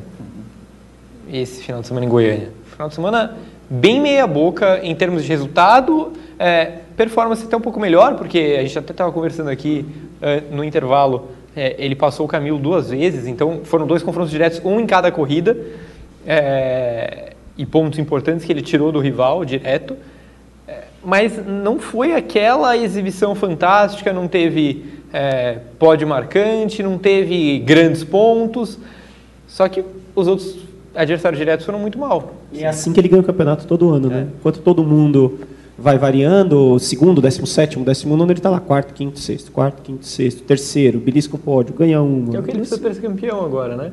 E é uma, é uma pista que não é a pista que gera mais embolo na Stock Car, assim, não é uma pista em que o pelotão anda muito junto. Interlagos é uma pista espetacular, maravilhosa, mas corrida de estoque, por mais que eu ache maravilhosa a corrida de estoque né, Interlagos, é um perfil de corrida diferente. Então, se você larga na frente, você vai chegar na frente, a menos que aconteça alguma coisa. É, Interlagos ela tem um espaçamento maior entre os carros, ela gera é, uma diferença um pouco maior. Ela é uma pista maior do que as outras, né? Porque a gente está acostumado na Fórmula 1 com Interlagos ser aquela pista nanica. Na Stock Car ela é uma pista grande. É, então, é, tem características diferentes também e, e, a Euroforma foi muito bem na primeira prova. Então, acho que isso pesa. É, bom para o Maurício também, mas o Maurício está muito atrás. Então, eu acho que o Serra colocou uma mão e meia na taça. Bom, ele está atrás, mas ele vai entrar com recurso com certeza, né? Então, É, eles mas- vão até ter ser julgado no, no, no Não sabemos nem se vai ser julgado antes da corrida. É, a né? minha maior realmente dúvida. vai- vai é, tempo, a, né? minha, a minha É, maior exatamente. dúvida é se esse recurso vai ser julgado antes ou depois da corrida. Pois é. Porque se ele for julgado depois da corrida, é um escárnio. Escárnio é a palavra. Uhum. Porque corre o risco de você, sei lá, do Ricardo ganhar a corrida. Ou o Serra acaba em sexto. O Ricardo vai lá, levanta a taça e tal, e ele perde o campeonato a, sei lá, dois dias, três dias depois. Está assim, escárnio total. É, acho que o Ricardo tem direito a ir lá e questionar. Porque, cara, é incrível a quantidade de gente que trabalha da CBA, na Stock Car, é um negócio absurdo. É muita gente trabalhando. Não tem um, um ser humano que consiga ver que o cara está sem luz de freio. Eu, eu fico chocado com isso também. Não é a primeira vez que aconteceu. O Kaká esse ano já teve um... No Velocitar? Vivemos. Kaká, Kaká foi... Acho que foi no Velocitar. Foi, né? Foi no Velocitar. Ele acho que não foi esse ano, foi ano passado. Ano passado. Ano passado no. Velocitar, verdade. É, Kaká teve um problema igual, e aí vamos voltar para aquela. Cara, a CBA não aprende nada com o que faz. Na verdade, eles aprenderam, né? Eles botaram ali a linha, uma linha de largada visível para todo Ficou mundo. reta essa. Não Reta foi que nem a de e Cascavel. visível. É. E, e larga. Exato. é, passam, passam dois estoques ali. Olha, gente, aqui não, tá? Então. Mas, cara, é... dá uma brochada do caramba na final, tá? Uhum. Porque, putz, tinha tudo. E, assim, dá uma brochada, eu imagino, no Ricardo. Porque o que o Ricardo fez na segunda corrida é para aplaudir de pé. Pois é. Aplaudir de pé. Vir do jeito que ele veio, passando todo mundo, é, indo para dentro do Valdeno, indo para dentro do Fraga. Pô, o Ricardo, assim, conto nos dedos corridas melhores que a do Ricardo, que, que a que o Ricardo fez na segunda corrida. Sim. Sim, foi um absurdo. um Eu, absurdo. eu acho que foi um final de semana interessante, porque é, ele foi de sobrevivência para os candidatos ao título. O que o Ricardo fez na segunda corrida, o Júlio Barrichello e o Fraga tiveram que fazer na primeira. Porque eles classificaram muito mal. Né? Teve chuva na classificação, então o grid ficou completamente é, embolado, né? embaralhou completamente tudo.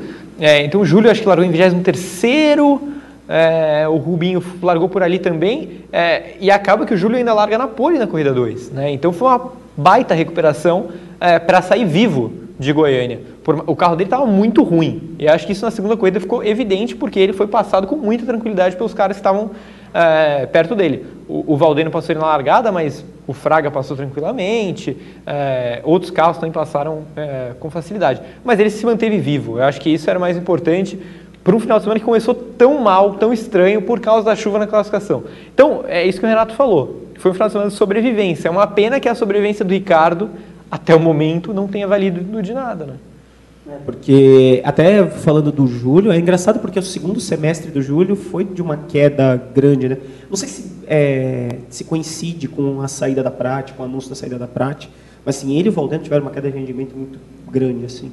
E de repente, quando você vai ver, está o Júlio lá em décimo. É, o Ele segundo, foi muito prejudicado pelo Q1. Sim. Muito, muito. o segundo semestre dele é parecido com a temporada do Rubinho. Sim, é uma temporada de muita estratégia, de muita e estratégia e pouco rendimento. carro. É, pouco carro, tá? É bem por aí mesmo. E, cara, assustador, como. ah, inclusive o carro da Prat no- na própria corrida caiu de rendimento. Sim. Ficou o Valdeno com uma puta vantagem, de repente Tá completamente carro- na mão dele a corrida. o carro, carro apagou. Então, assim, eu não sei quanto isso influencia na cabeça do cara, na cabeça do Júlio, na cabeça do Valdeno. É, mas, pô, é, foi uma sobrevivência do Valdeno, do Júlio, uma sobrevivência do Rubinho. E do Ricardo da Doca, da Dó, porque poderiam chegar os três disputando o título, é, assim, com muita proximidade mesmo. O que o Meinha fez na corrida do milhão me dá certeza que ele vai botar de novo quatro carros na frente. Bruno andou bem a primeira corrida, a segunda já foi mal. É, e um monte de surpresa que apareceu, César no pódio. Forest. César Ramos. Então, assim, Forest, achei que o Forest não ia aguentar o ritmo de corrida. É, pelo jeito que aconteceu a classificação, Q1, Q2, falei, pô, o Forest e o Guga vão cair para trás. O Guga caiu E o Forest Salas? ficou. Salas andou bem pra caramba. O Salas fez 26 pontos no primeiro final de semana dele esse ano, na estoque. Meteu tempo no assim, Diego o Meteu semana tempo no. Diego.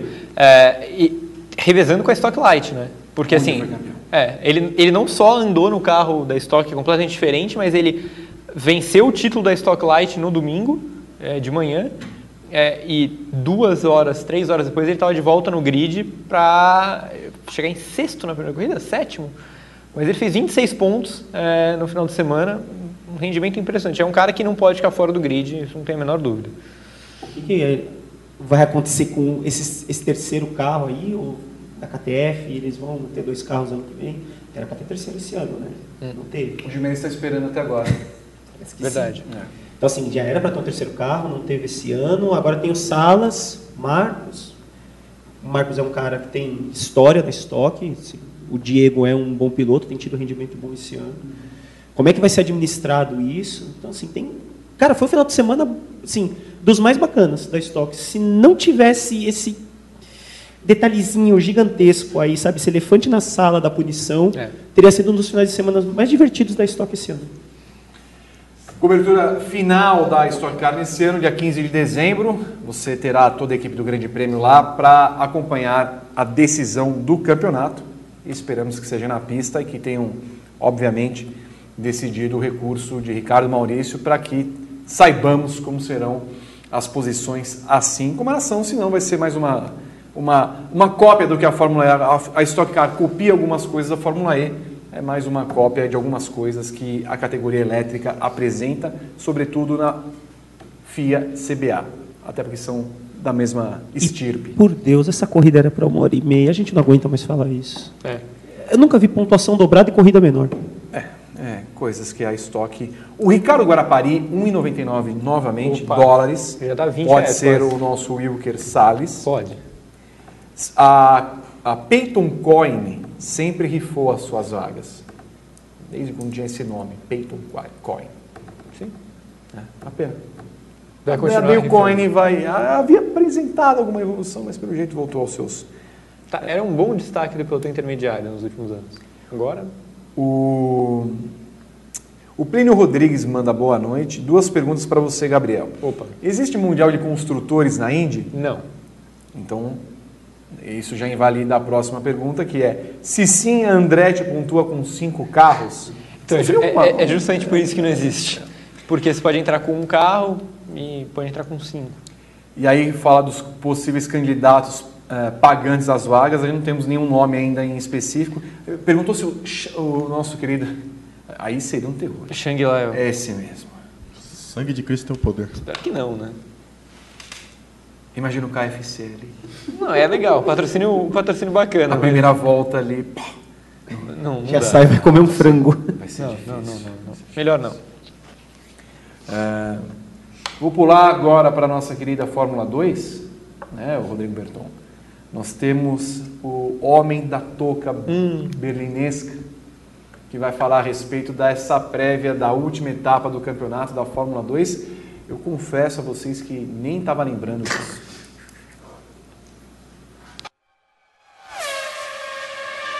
Fala pessoal, tudo bem? Vitor faz aqui, de novo aqui no Paddock GP, para falar sobre Fórmula 2 agora, que finalmente voltou. Depois de longo inverno, depois de longa espera, que já vinha lá de outubro, lá desde Sochi, um calendário bem esquisito esse da Fórmula 2, a gente volta a ter a principal categoria de acesso à Fórmula 1 agora em Abu Dhabi, na rodada dupla de Abu Dhabi, que costumeiramente encerra a temporada. Em uma corrida que, convenhamos, está mais com um jeito de amistoso do que de qualquer outra coisa.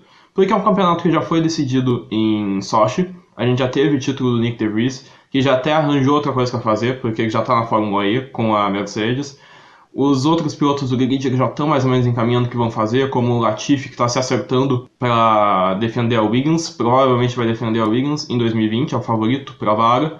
E aí, para os outros pilotos, sim, a corrida ganha um pouco mais de importância porque se trata de definir as posições finais do campeonato. No sentido de saber quem é que vai ser o vice-campeão, quem é que vai ser o terceiro colocado, o quarto, quinto. Ali na, na dianteira ainda está muito embolado. Isso é muito importante para a questão dos pontos da superlicença e, claro, para uma questão de moral. Pensando no Sete Câmara, que ainda tem chances de ser vice-campeão, é muito importante para essa questão do currículo, digamos assim. Porque é claro que é muito mais fácil convencer uma equipe de que você é capaz de estar na Fórmula 1 conseguindo lá um segundo lugar, um- conseguindo o vice-campeonato. No caso do Sete Câmara é um pouco mais difícil, porque ele está ficando um pouco mais para trás, mas ele ainda tem chances de conseguir um terceiro lugar, que também não está nada mal.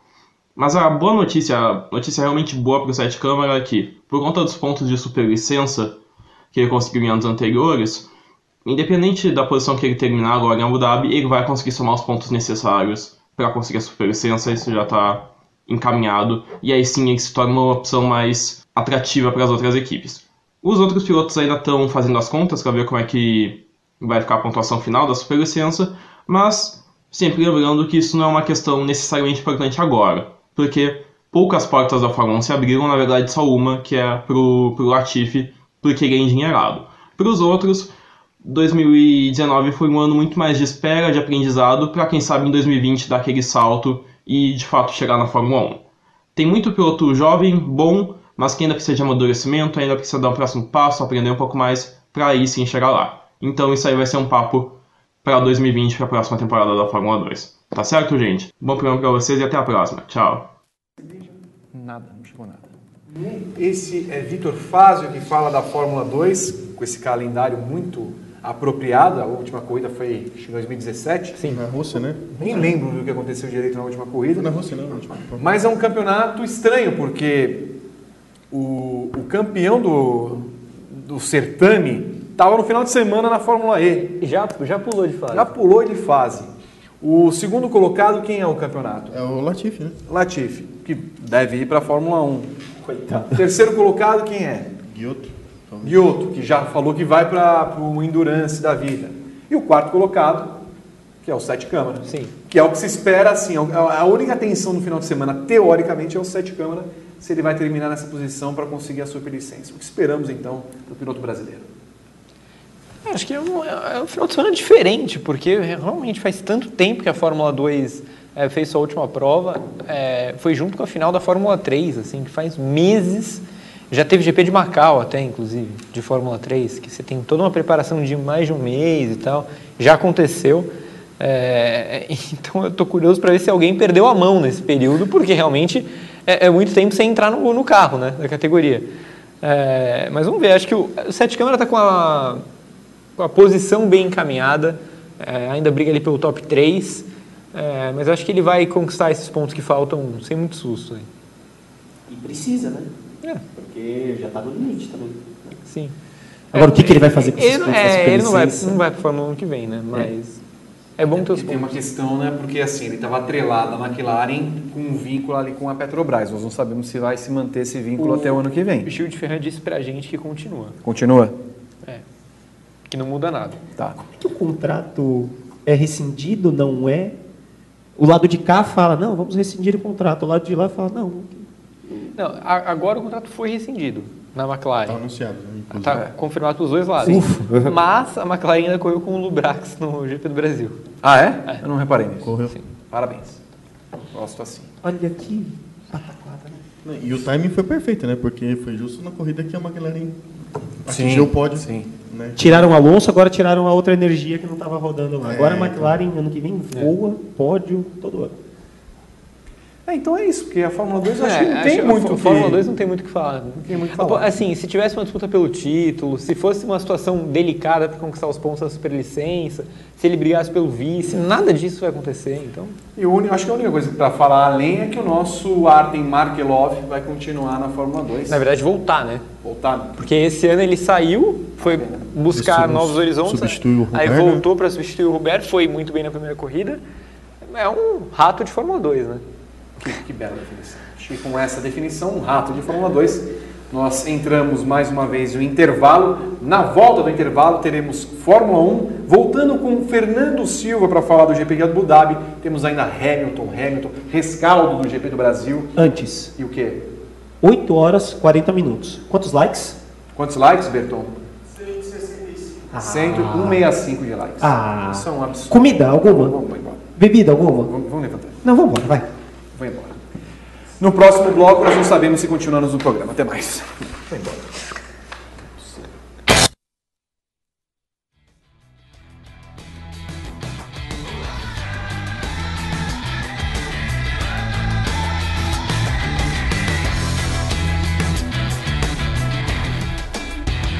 Seguro auto use eu monto como quiser e só pago pelo que eu escolho.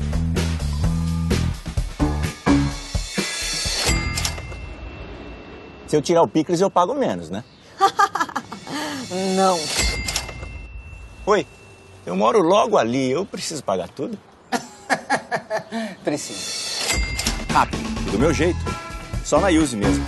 Ouse viver tipo você. Baixe o aplicativo e contrate. Use seguro tipo você. Salve, salve! Amigas e amigos do Paddock GP, boa noite a todos, tudo bem? Sou Fernando Silva, falando aqui diretamente de Sumaré sobre as expectativas para esse fim de semana do GP de Abu Dhabi, prova que encerra a temporada 2019 da Fórmula 1. E uma pena que vai se encerrar em Abu Dhabi, né? É quase como um anticlímax depois de tudo que nós vimos no último GP do Brasil, insano GP do Brasil lá em Interlagos.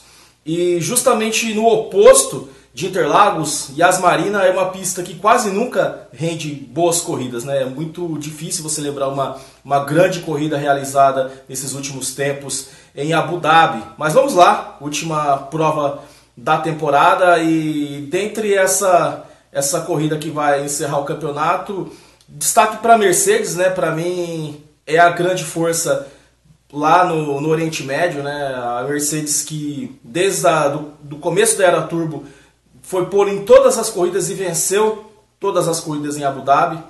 Então, para mim, é a grande favorita à vitória, sobretudo com o Lewis Hamilton, obviamente, mas o Valtteri Bottas, claro que vai querer fechar bem a temporada já como um impulso para 2020.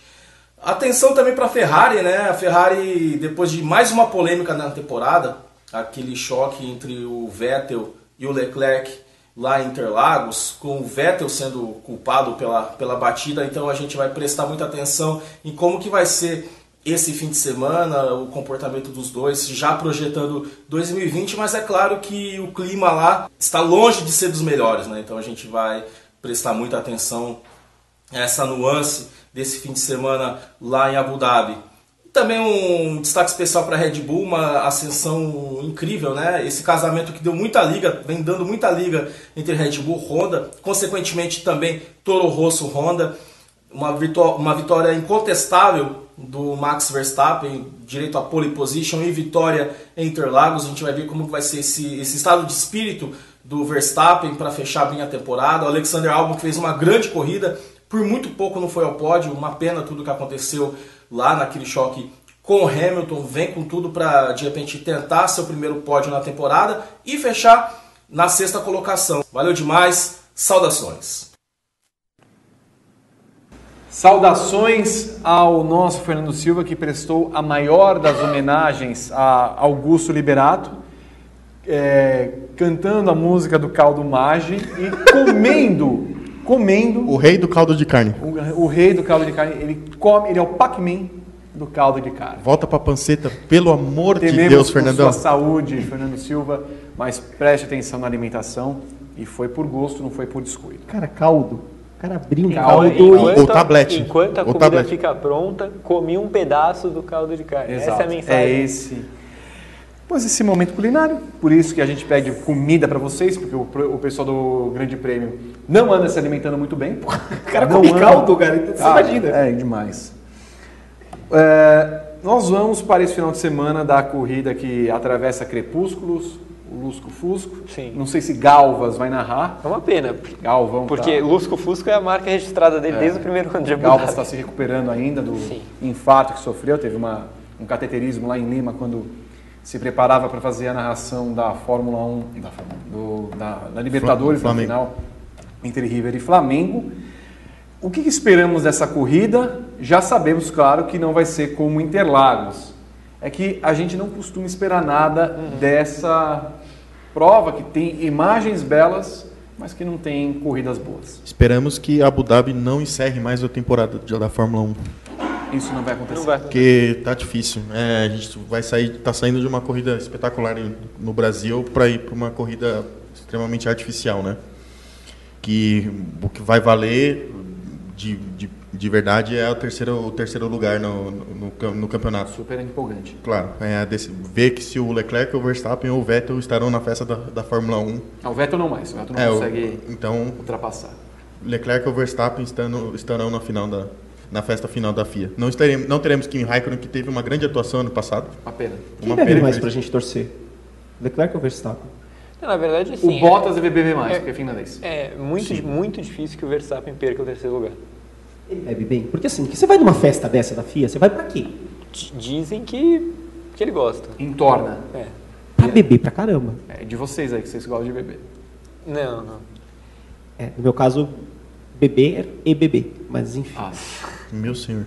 Bom, enfim, de, corrida em si, a gente não vai ver muita coisa, né? A gente vai realmente vai fechar uma temporada de Fórmula 1 que foi legal, muito perto da- das anteriores, né? Foi com muitas reviravoltas, com histórias muito legais, mas que encerra num a festa, o encerramento de gala não é num, num palco adequado, né? A gente gostaria de ver um, o encerramento de uma temporada tão legal como foi 2019 numa pista de verdade, não no, em Abu Dhabi, né? Eu acho que o desenho da temporada não foge muito ao que foram as últimas temporadas é, sem o Rosberg. Parecido, Hamilton é, não foi ameaçado nas últimas corridas por nenhum rival de novo. O Vettel não conseguiu fazer isso nos últimos dois anos e o Bottas não fez isso esse ano. É, a- é muito menos a Ferrari, né, que se auto-sabotou várias vezes. Mas eu acho que a temporada, é, na classificação, ela foi ruim, né, a classificação geral, mas nas corridas ela foi muito boa. É Uma temporada marcante assim em termos de corrida, porque eu não me lembro da gente ter tido uma sequência tão grande de provas, é, tão espetaculares quanto a gente teve esse ano. né. a gente teve aquela sequência com Áustria, Inglaterra, Alemanha, é, Hungria, é, Bélgica, é, foram corridas muito, muito boas. assim, Itália. Então, a- fo- a- só Singapura que foi a corrida que acabou com aquela sequência que vinha desde a França. né? A França foi o momento em que a gente chegou a pensar que a Fórmula 1 ia morrer. Singapura foi legal, não foi? Não. Foi a vitória do Vettel? Não, não foi legal. Não? não. Foi, foi- foi a última corrida que quebrou essa sequência.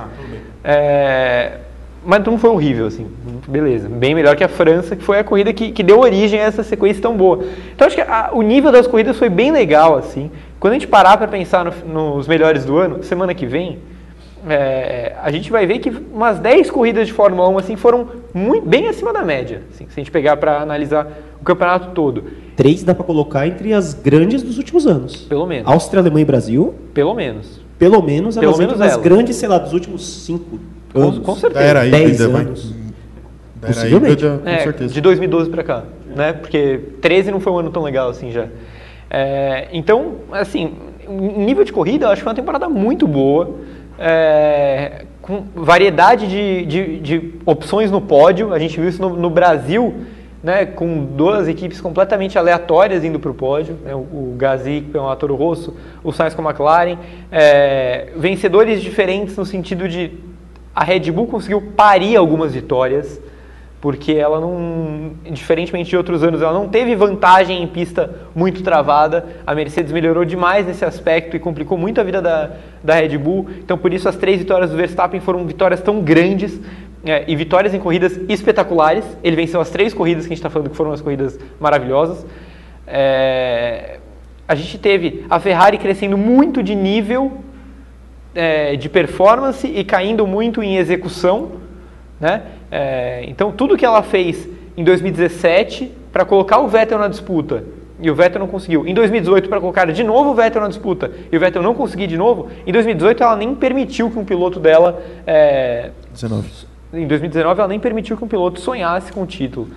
Então, eu acho que é uma temporada bacana e que, infelizmente, eu concordo com o Gui que a gente não deve esperar nada da corrida. Eu acho que se a corrida for top 15 da temporada, eu vou ficar surpreso. 15. 15. Eu só não digo 20. Quais foram as quatro corridas piores da temporada? Não, então, Seis corridas, vai. Então, porque, ó, França é o concurso que foi a pior, Sim. certo? É, eu coloco a Espanha em vigésimo. Ok. Em 19 a China. Mônaco. 18 Mônaco. Aham. Então, aí eu já acho que entra Rússia no... teve. Então, Rússia não foi legal. Austrália a Rússia não também foi... foi. Estados a Unidos foi Austrália, ruim. a Austrália foi bem ruim. Estados Unidos. Austrália foi bem. Austrália. Então, os Estados Unidos eu já acho que vai ser melhor que Abu Dhabi. Entendeu? Por- é- Tá. Então, por isso a dificuldade. Ó, em 16, talvez, se você colocar. Cara, é que, eu não sei se os Estados Unidos merecem estar em 16 tão mal assim. É, nem a Rússia. Ah, o Azerbaijão não foi bom esse ano. O Azerbaijão foi ruim. Talvez o Azerbaijão em 16. Azerbaijão, Então, é. assim, dá para Abu Dhabi ficar no top 15 com alguma qualidade. Nem precisa ser tanto assim. Mas top 10, por exemplo, eu acho completamente impossível. A gente teve corridas muito melhores do que Então, posso projetar. assim, a Red Bull apresentou alguma evolução, dá para ver nas últimas duas provas que pelo menos Verstappen conseguiu acompanhar o ritmo eh, de Bottas e Hamilton no GP dos Estados Unidos e venceu sem, sem muitos sustos, né, sobressaltos do GP do Brasil, por essa evolução do carro e da aerodinâmica, inclusive foi o que ressaltou Christian Horner depois da corrida, que eles estavam inclusive mais rápidos que a Mercedes em termos de motor, numa combinação de evolução de motor e da aerodinâmica do carro, e é o que talvez se espera para o ano que vem, com esse Verstappen que discutimos na semana passada, me parece ser o único cara que vai conseguir lutar por vitórias e eventualmente tirar a hegemonia do Hamilton eh, nesses anos todos de Mercedes, já que o, o plano do, do Bottas não deve funcionar, e a Ferrari ainda precisa definir como vai puxar a orelha dos dois mancebos que ela tem como dois pilotos. Esperamos alguma coisa da Ferrari no final de semana? Retas longas? Eu estou muito curioso para ver como va- vai ser a chegada dos dois. Como- o, o que vai se falar ali. Porque, assim, ficou feio é, o que aconteceu no Brasil. É- Era tudo que a gente queria, porque a gente queria eles brigando desde o começo, mas era tudo que a gente não esperava. A gente achou que alguém ali ia tirar o pé. Então, eu estou mais curioso para ver o pré-corrida do que, o corrida, do que a corrida em si, porque eu acho que a corrida não- nem proporcionar esse tipo de disputa ela vai disputar. Dhabi é um puta saco para isso. É, mas eu estou muito curioso pelo pré-corrida. E aí, Vettel, como é que foi o Brasil? E aí, Leclerc, como é que foi o Brasil? Binotto, alguém vai conversar com o Binotto? Será? Pô, a, a gente estava conversando no Padocast é, antes do GP Brasil, quem seria o seu primeiro escolhido para ser entrevistado, né? Em Abu Dhabi, certamente o primeiro que ia lá botar o microfone era o Binotto. E aí, cara, o que, você fez? Porque assim, o Binotto é, é o grande responsável é, pela temporada horrorosa da Ferrari. Os pilotos ajudam. É, mas o Binotto, se ele não tiver nenhuma atitude drástica de novo, ele te diria que ele sepulta o ano dele Isso. na Ferrari. Ah, que susto. Ele sepulta o ano dele na Ferrari e acha que bota em risco até a posição dele no ano que vem. É, eu, eu acho que até na entrevista, logo depois da, da, do- da bizarrice produzida pela Ferrari no Brasil, o, que os pilotos não deram a entrevista, estava marcado para dar, mas não deram. Ali a coletiva da Ferrari mesmo, só o Binotto apareceu. É, e, e várias perguntas citavam Toto Wolff na pergunta, do tipo, olha que você tem que copiar, aprende com ele. E ele sempre falava, não, eu não sou o Toto, a gente não é Mercedes. A é, gente sabe que ele não é o Toto, né? Dá pra perceber, A inclusive. gente sabe. Você imagina a italianada? O Rodrigo Bertão costuma falar que ele é o tonto. Pode ser? Você imagina a italianada? O nível da italianada é, pós-GP do Brasil? Não. Pra conversar com o Binotto, cara, ainda mais a Ferrari, esse negócio de ah, paixão italiano. E, cara, é, Imagina eles no parque da Ferrari em Abu Dhabi, dando voltas ali no carrossel e na montanha-russa. um Você empurrando iria na roda gigante? Você imagina que Leclerc e Vettel estariam na mesma, né, na mesma cabine da roda gigante? Não. Ah, Jamais. poderia ter um Vetelicídio ou um Leclerccídio ali, né? Não, e, Charlinho Cid. e, e, inclusive, esse acidente acabou mascarando um fato de que a Ferrari é, iria penar para ir para o pódio nessa corrida. Sim. De novo. Não, não iria. Não né? iria. De novo. Ah, quer dizer, iria por tudo que aconteceu depois, né? Entendo, Talvez né? esse seja É. a terceira colocada. Talvez, mas assim. com o Leclerc, né, O, o Bottas teria. O Bottas quebrou e aí, assim, o álbum tinha uma estratégia interessante, poderia não nem ir para o pódio. Então, é, eu tô curioso para ver o rendimento da Ferrari. Eu realmente tô, ainda não estou convencido de que a Ferrari voltou. Aquela pecinha no motor e tal. Eu ainda quero ver.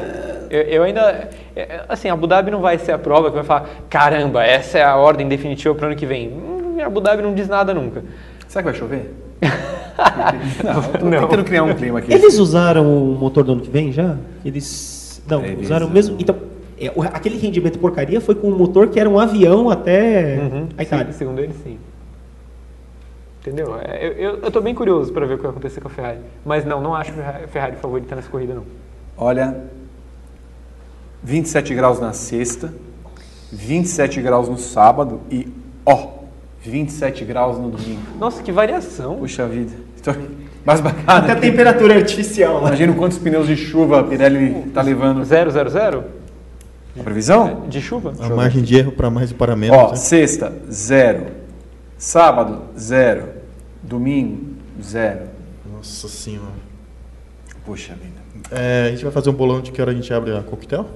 Nossa. Olha, volta 3, hein? Volta 3 é bem, bem propícia para isso. Que vai Vou ser. colocar volta, volta 7. Eu dependo muito do Martim. A chance de eu, é, de eu fazer o Martim dormir de novo assistindo a corrida é muito grande. Aliás, a corrida vai ser 11 É horas, isso é que eu isso? ia perguntar. Será, Puxa que, é- vida. será que não é meio-dia?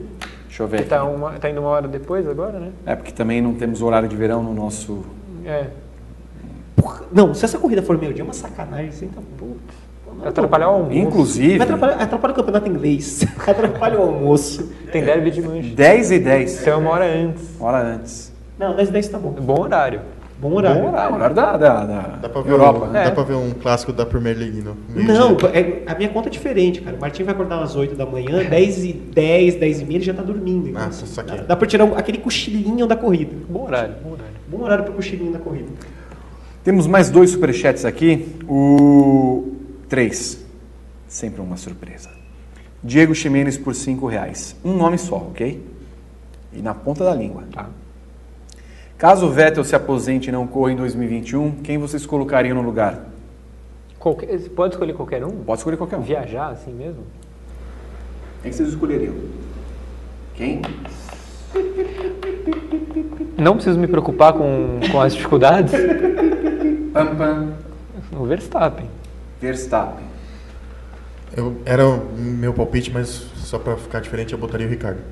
Ricardo. Contando que o Charles vai ser primeiro piloto, Será que vai? é, tem que. Bom, em tese, ele tá sendo pronto pra isso, tá sendo preparado pra isso. Eu tenho um nome aqui. Tonhão, Jojo?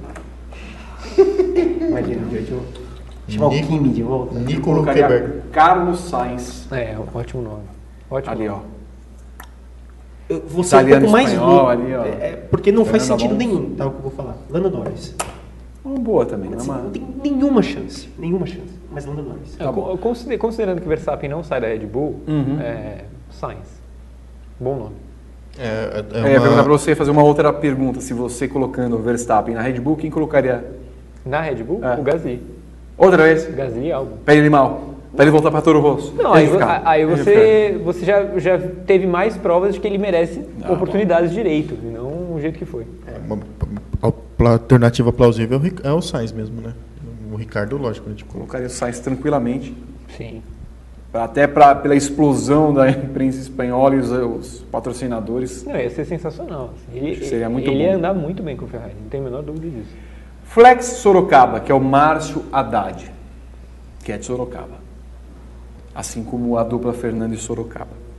Manda 7,90. Parabéns, ótimo programa. Muito, Muito obrigado. Muito obrigado.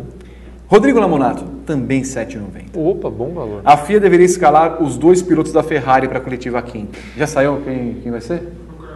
Não De- saiu. geralmente sai na quarta, né? É. Ah, você vai... Não vai ser. Duvido. Duvido. E se escalar, puta, a coletiva vai É, ser. ai. É capaz deles darem as mãos, Assim, se se, abraçar. se bem que, geralmente, a coletiva de Abu Dhabi é muito boa. Eles, infelizmente... Cara, sim, Huckenberg é um que vai estar lá. Kubica vai estar lá. Kubica não. Esteve teve no Foi o Brasil agora. Não vai estar? Não vai estar. Então. Mas o Hulk, certeza. Porque não- ele Hamilton. não estava aqui. Hamilton, é, pelo menos um da Ferrari, Verstappen. É, Geralmente a coletiva de Abu Dhabi é a melhor do ano. Porque é a última, ele já... Só quero ver. Todo mundo- Também tá todo mundo com o saco cheio. Porque o pessoal não entende que chega a Abu Dhabi, tá todo mundo aqui no Grande Prêmio com um saco na lua de corrida. Com um saco na lua. Então, assim, a gente, os pilotos, os mecas, todo mundo tá. O Everton Silva colocaria Ricardo, Everton Ruppel, Ocon, Israel Duque, Adrian Sutil. Como é- como é o nome dele? Natália De Vivo no Deve ser a- chat. Deve ser a Natália De Vivo, deve estar lá no É o, hospital. é o fake da. É o é primeiro- fake da- descobrimos um fake. Da Devivo. Ah, nós temos fotos da Natália de Vivo no hospital, não vamos mostrar, obviamente, por respeito. Ela está entubada com várias. várias Beijo, Nath, pelo amor de Deus, Fendas que no camarada corpo, lamentável. retirando a sua sétima tênia. Não poderemos mostrar nesse momento. Camarada lamentável. Mas Beijo, ela, Nath. ela consegue twittar. Matheus Ela pediu um Ventura. hambúrguer, inclusive, no hospital. Ele vai se alimentar pelo. entrando ali. Giovinazzi, ele colocaria o Matheus Ventura. O quê? Giovinazzi. Ah, o Antônio Carlos Santos Portugal fala em Ocon e o rádio INVK colocaria o Fisichella. Amo. Apoio. Quantos anos o físico ela tem hoje? Todos. 40 e... 40 e todos. 40, não, ele não é- ele era tão mais velho que o. Peraí. Acho que ele é- O Fisichella deve ser de 72, Ele- então, eu, 73. eu- eu ia chutar 74. Eu chutaria 75.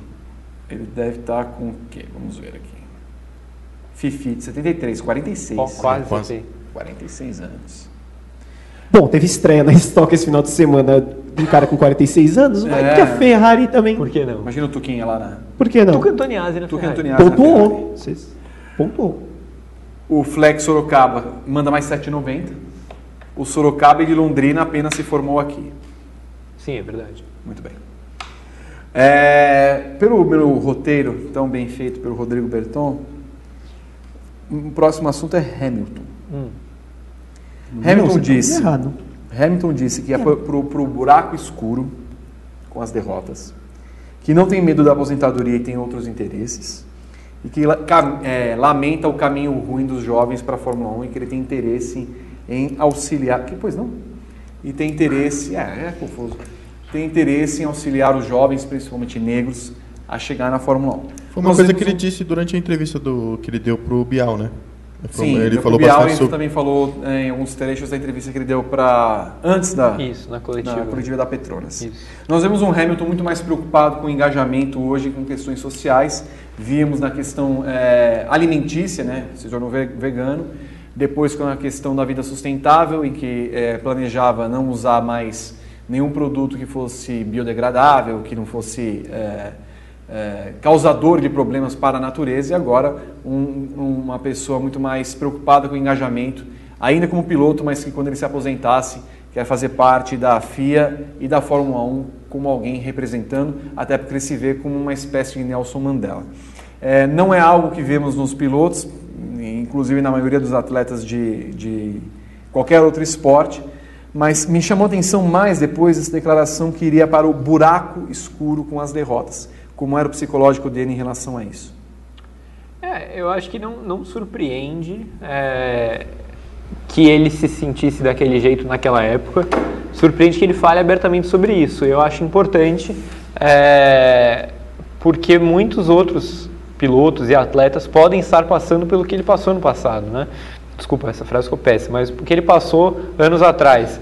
É, então, eu acho importante, assim, num, num meio que tem tanto tanto problema psicológico, né, gerado por derrota, por é, às vezes até estresse, né, por você estar sendo cobrado o tempo todo.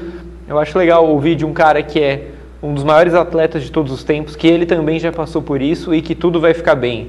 É, sobre o resto, né, sobre a dificuldade das pessoas de renda mais baixa de chegarem à Fórmula 1, né, que os mais pobres não têm, não têm chance de fazer a categoria, que são trocadas é, são trocados por é, garotos com, com grana tal. é, eu acho muito importante, assim, tanto essa parte quanto a parte da preocupação com o meio ambiente. Eu acho que o Hamilton constrói um legado. É, acho que a preocupação dele é não ser lembrado só como o melhor piloto de todos os tempos, ou o maior piloto de todos os tempos, ou mais vitorioso. É, ele quer deixar um legado como esportista influente. né? Ele quer influenciar na vida de pessoas, não só servindo como exemplo para pilotos, mas servindo como exemplo humano, né? para a sociedade. É, porque em nenhum momento, Gá, ele fala em querer fazer parte da FIA para delimitar regras. Não. Não é essa a intenção dele, né? Ah, Tanto que quando ele, quando ele foi perguntado se ele pudesse mudar uma coisa na Fórmula 1, o que ele mudaria, ele fala em acabar com o uso do plástico.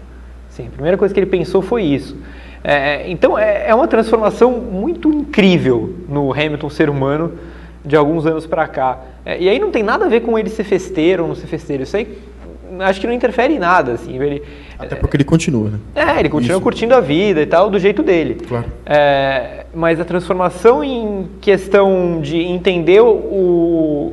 é, Ele entendeu o tamanho o valor dele. social que ele tem. Ele entendeu o tamanho dele como esportista. Ele, o lugar ele- no mundo, né? Tipo, o, que, o, o lugar que ele ocupa no mundo, né? Com certeza. A, a sensação que eu tive depois da entrevista com o Bial, inclusive, é muito- boa e muito boa também a Mariana, cara. Ela, assim, sensacional. Sou Tim Mariana, fã, porque Ela é ótima. essa mulher é, assim, de uma competência a- acima da média, cara, fora da curva. É, que a impressão que dá é que ele realmente entendeu o tamanho dele como esportista. Então, assim, hoje ele está no patamar, é, no mesmo patamar que o LeBron James está, ele está no mesmo patamar. É, vamos pensar, talvez Posso, que o posso fazer uma comparação? Porque eu acho o LeBron um bom comparativo também por- pelo lado social, porque o LeBron é um cara espetacular. É, mas eu acho que é, o Hamilton entra numa trinca com o LeBron e a Serena Williams. Com certeza. né? Eu acho que, que essa seria a trinca de esportistas ideais, se eu pudesse dizer assim, porque eles são os melhores dos esportes deles, de longe, é, e eles são altamente antenados e conscientes do que eles representam, de onde eles vieram e de como fazer para outras pessoas chegarem onde eles chegaram. E eles não representam só no meio ali, né? Por exemplo, o trabalho do LeBron hoje não é só em Cleveland, não é só em Ohio. É um trabalho maior. Então, é, a, a sensação que eu tenho é que instalou uma chavinha no Hamilton que, que alguém falou para ele, falou, cara, você é influente. Então usa isso para alguma coisa legal. E aí, de repente, ele virou a chave, cara. Eu, eu acho que pode ter a ver com a Serena, cara, porque ele se aproximou muito dela nos últimos anos. É, e eu não duvido que tenha vindo de lá, porque sempre que eles estão juntos, é, o Hamilton valoriza o, a mulher negra, é, que veio quase do nada. É, então, é, eu acho que pode ter muito a ver com essa amizade que eles construíram nos últimos anos, sim. É, e- é, cara, é muito bonito, assim, é muito bonito ver o que o Hamilton virou. Eu acho, eu sou muito fã do Hamilton. Achei ele um cara espetacular, sinceramente. No âmbito esportivo, né, a derrota que ele teve Rosberg, pro Rosberg foi o, o catapultou a mudança toda, né, que ele teve em pilotagem e coisas É. do tipo, né. E uma coisa que ele falou também no, no, na entrevista do Biel que me chamou bastante atenção, é que ele já está trabalhando junto com uma marca de roupas que, por uma, por uma coincidência, é a mesma que você está usando, é, em, exatamente, em fazer uma linha sustentável, de, com, de algodão é, biodegradável, acho que, se não me engano, até 50% de, de biodegradação. né? Então, assim, é, realmente ele está trabalhando dentro do, do universo dele, tipo, para fazer do, do, do mundo a maneira dele, o que ele pode alcançar, um, um lugar melhor. O que prova que você continua podendo ir para festa, bebendo, saindo de, sei lá, Londres, indo para Nova York, curtir uma festa, volta para Londres. Você é um atleta? Você continua sendo um bom atleta por isso. Você continua podendo ter engajamento social com isso. E você continua podendo fazer diferença, mesmo fazendo tudo isso. Acho que o que o ponto principal que ele me, me mostra assim é que ele não é um cara obcecado pela pelas vitórias e coisas assim, sabe? Tipo, as vitórias vêm em consequência do trabalho dele, né? Mas ele não é um cara, tipo, totalmente obcecado que, tipo, hoje acho que ele talvez ele diminua um peso um pouco da derrota, assim, sabe? Ele não sente tanto o peso da derrota como foi anos atrás, né? Sei lá, em 2007, quando ele iniciou. Ahn, Então, acho que nesse sentido mostra uma evolução absurda do Hamilton, principalmente como pessoa, assim, sabe? Acho que é, é, é impressionante. E foi na nossa cara, né? A gente foi vendo isso, Exatamente. acompanhando isso, passinho a passinho. De repente, esse ano, parece que explodiu o Hamilton Viva a Natureza, né? Porque ah, o Hamilton, esqueci o nome, Florianópolis. É, Florianópolis. É, lembra? Viva a Natureza. É, é isso mesmo. Mulher É, do Ptolomeu. é Mulher do Ptolomeu, na verdade. É, Niso Neto, não lembrava o nome dele. Mas, cara, é, é bacana e tomara que o Hamilton engaje mais atletas de ponta para isso. É, porque, porra, ele tem uma amizade com o Neymar, de repente, sei lá, bota algum cinco minutos de juízo na cabeça do Neymar. Uhum. É, É importante. Tá precisando, inclusive. Então, cara, sei lá, né, vai saber, às vezes a convivência ajuda, sim. Né? É, então, o que, o que a gente espera é que esses caras que são grandes, que têm tamanho para isso, se posicionem. E é uma decepção a gente ver que no Brasil os caras que são grandes também pouco se posicionem. Tô nem falando politicamente, tá? Tô falando é, como sociedade. Tra- Tratar a sociedade é, de tentar melhorias para o que a gente vive aqui, para o esporte, para as pessoas terem possibilidade de andar de carro. Você conta nos dedos, talvez, de meia mão, quem se posiciona para isso. Antônio Carlos Borges manda 7,90. Inclusão para pilotos, pilotas, engenheiros, engenheiras, chefes de equipe. Então é realmente algo que precisa também ser muito mais ampliado e é uma questão que a gente sempre tratou anteriormente. Mulheres quase não têm espaço no automobilismo e vai desde a engenheira, desde piloto até jornalistas. né? O Grande Prêmio tem três jornalistas mulheres e é raro ter uma- um veículo de comunicação e não porque não temos mais porque é, achamos homens melhor, obviamente não, mas é também porque é um mundo muito restrito. É, poucas mulheres gostam, poucas mulheres entendem, mas cada vez mais a gente tem visto o aumento do público feminino em relação ao automobilismo.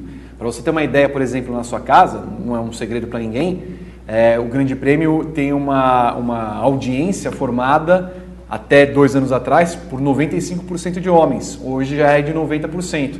É uma diminuição sensível considerando o universo de pessoas que acompanham o automobilismo, mas considerando que há um aumento desse interesse de mulheres pelo esporte. E a gente vai vendo também nas redes sociais a interação que as mulheres têm e elas não são absolutamente leigas, pelo contrário, são muito mais engajadas e entendem muito de esporte tanto quanto homens, então tem E principalmente nessa parte das mulheres, até para gente ser, para ser bem justo, quem faz um trabalho desse maravilhoso aqui no Brasil é a Bia. A Bia tem ajudado meninas a começar do zero andando de kart, a começar do zero indo em autódromos. Então, assim, para ser justo, quando a gente fala que no Brasil pouca gente faz isso, a- o trabalho com, as, com a mulherada, a Bia tem feito assim, é, no caderninho, no manual mesmo. Muito bem. Falando agora um pouco a respeito do GP do Brasil, ainda de um rescaldo, é, o, a Evelyn Guimarães fez uma entrevista com o Thomas Roroni, promotor do GP do Brasil, e colocamos esse material dias atrás no Grande Prêmio, mas isso se completa com uma outra informação. O glorioso governador do Rio de Janeiro, inominável, é, falou que não tem mais interesse em ter Fórmula 1 no Rio de Janeiro, com aquele autódromo também inominável, e que ele pretende levar a Fórmula E para o Parque Olímpico. Ó, poxa vida! Não há mais intenção, portanto, da Fórmula 1 no Rio de Janeiro, até por tudo que vem acontecendo no Estado e até porque quem está por trás desse projeto não parece ter a mínima capacidade financeira, estrutural e até moral para conduzir um projeto como esse. É, então fica a questão. é, quando a Fórmula 1 há de renovar esse contrato com o Interlagos, não me parece que não, que não haja nenhuma outra opção e que, obviamente, o circuito brasileiro, ainda mais depois de uma prova como essa, é, vai garantir o seu espaço no calendário da Fórmula 1. Já era para ter renovado depois da corrida. Depois da corrida, vai lá. Agora em dezembro vai ser a reunião. Que Agora no começo, né? No começo do mês. É, começo de dezembro, o João Dória, governador de São Paulo, falou na coletiva, é, antes da corrida, antes do GP do Brasil, que teria uma reunião no começo de dezembro. O Chase Carey é, disse que poderia fechar, mas poderia ficar para o ano que vem e teria até talvez agosto para fechar. É, o México, por exemplo, foi uma pista que fechou muito tarde esse ano. Mas antes, é, isso era quando tinha concorrência do, Rio- concorrência do Rio de Janeiro, né? Agora é, não tem mais, então eu acho que é, é bem possível que esse acordo seja selado já nessa reunião de dezembro. E vai chamar GP do Brasil ou GP de São Paulo? GP de São Paulo. O GP do Vai ser Brasil. mesmo o né? GP de São Paulo? GP de São Paulo. Segundo o Dória, eles vão mudar o nome Ah, tá, não. É que uma- houve uma proposta, mas não, não sei se vão aceitar. Ele, ele disse que assim que o contrato for renovado, ele quer mudar o nome. É, porque assim, a- a- obviamente a ideia do, do glorioso governador de São Paulo, também nominável, é, é, ele foi para Abu Dhabi no tempo que era prefeito aqui de São Paulo e queria trazer toda a estrutura de Abu Dhabi para é, ter algo muito parecido com, com aqui, no, aqui no Brasil. E daí vem a ideia toda de concessão ou privatização do Autódromo Interlagos, que ao que parece não vai acontecer. Fecho parênteses. Há polêmicas. Há polêmicas aí, não pode ser que não aconteça. Mas a música inspiradora dele foi Abu Dhabi, que é o único dos 21 circuitos, dos 21 locais de realização da Fórmula 1 que não tem o nome do país como a sua sede. Né? O Abu Dhabi é um dos sete Emirados dos Emirados Árabes Unidos.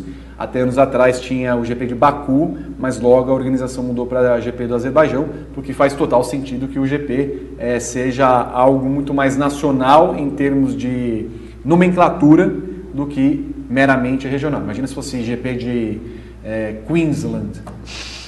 GP de Dallas. GP, GP, e, e outra, GP de Barcelona causaria um problema terrível ali. Absurdo. Problema terrível, porque aí queriam colocar o nome, gostariam de colocar o nome da Catalunha. Que, por exemplo, no WRC já é Rally da Catalunha, né? Não é Rally da Catalunha. Na moto tem a mo- MotoGP, corre na Catalunha, como o GP da Catalunha. né? Até porque tem 912 provas. Corre em Valência como GP da Comunidade Valenciana, que É. é um, é uma briga menor ali, mas que também é uma Sim, briga. É, porque tem Espanha, né? Tem, É, tem, tem quatro Espanha. corridas lá. É. Então, você ima- GP da Itália Monza seria GP de Milão, mais ou menos. Então, não faria muito sentido que houvesse dá. essas nomenclaturas regionais para colocar uma, um esporte que tem atração nacional. E isso não tem muito a ver com a influência presidencial numa prova. É outros 500. Mas, enfim, é, não vejo muito sentido de ser GP de São Paulo e não mudar alguma coisa tão é, brasileira quanto essa corrida. É, e tem a questão das 25 provas, que o Thomas falou que é um calendário muito inchado, que não deveria chegar a 25 provas. É, A gente é agradece. todo mundo, é ruim para todo mundo. E que tem uma vai. questão, tem uma questão não só logística, não só é cansativo. né? Você precisa criar várias equipes dentro das próprias equipes, né? vários times é, de mecânicos, engenheiros para viajar todo mundo e ficaria muito pesado para, para todos. A temporada do ano que vem ela começa em, no final de fevereiro, Não, Não, começa em março. 17 de março. 17 de março, e ela vai até o comecinho de Finalzinho- dezembro. Não, finalzinho de novembro. Finalzinho de novembro.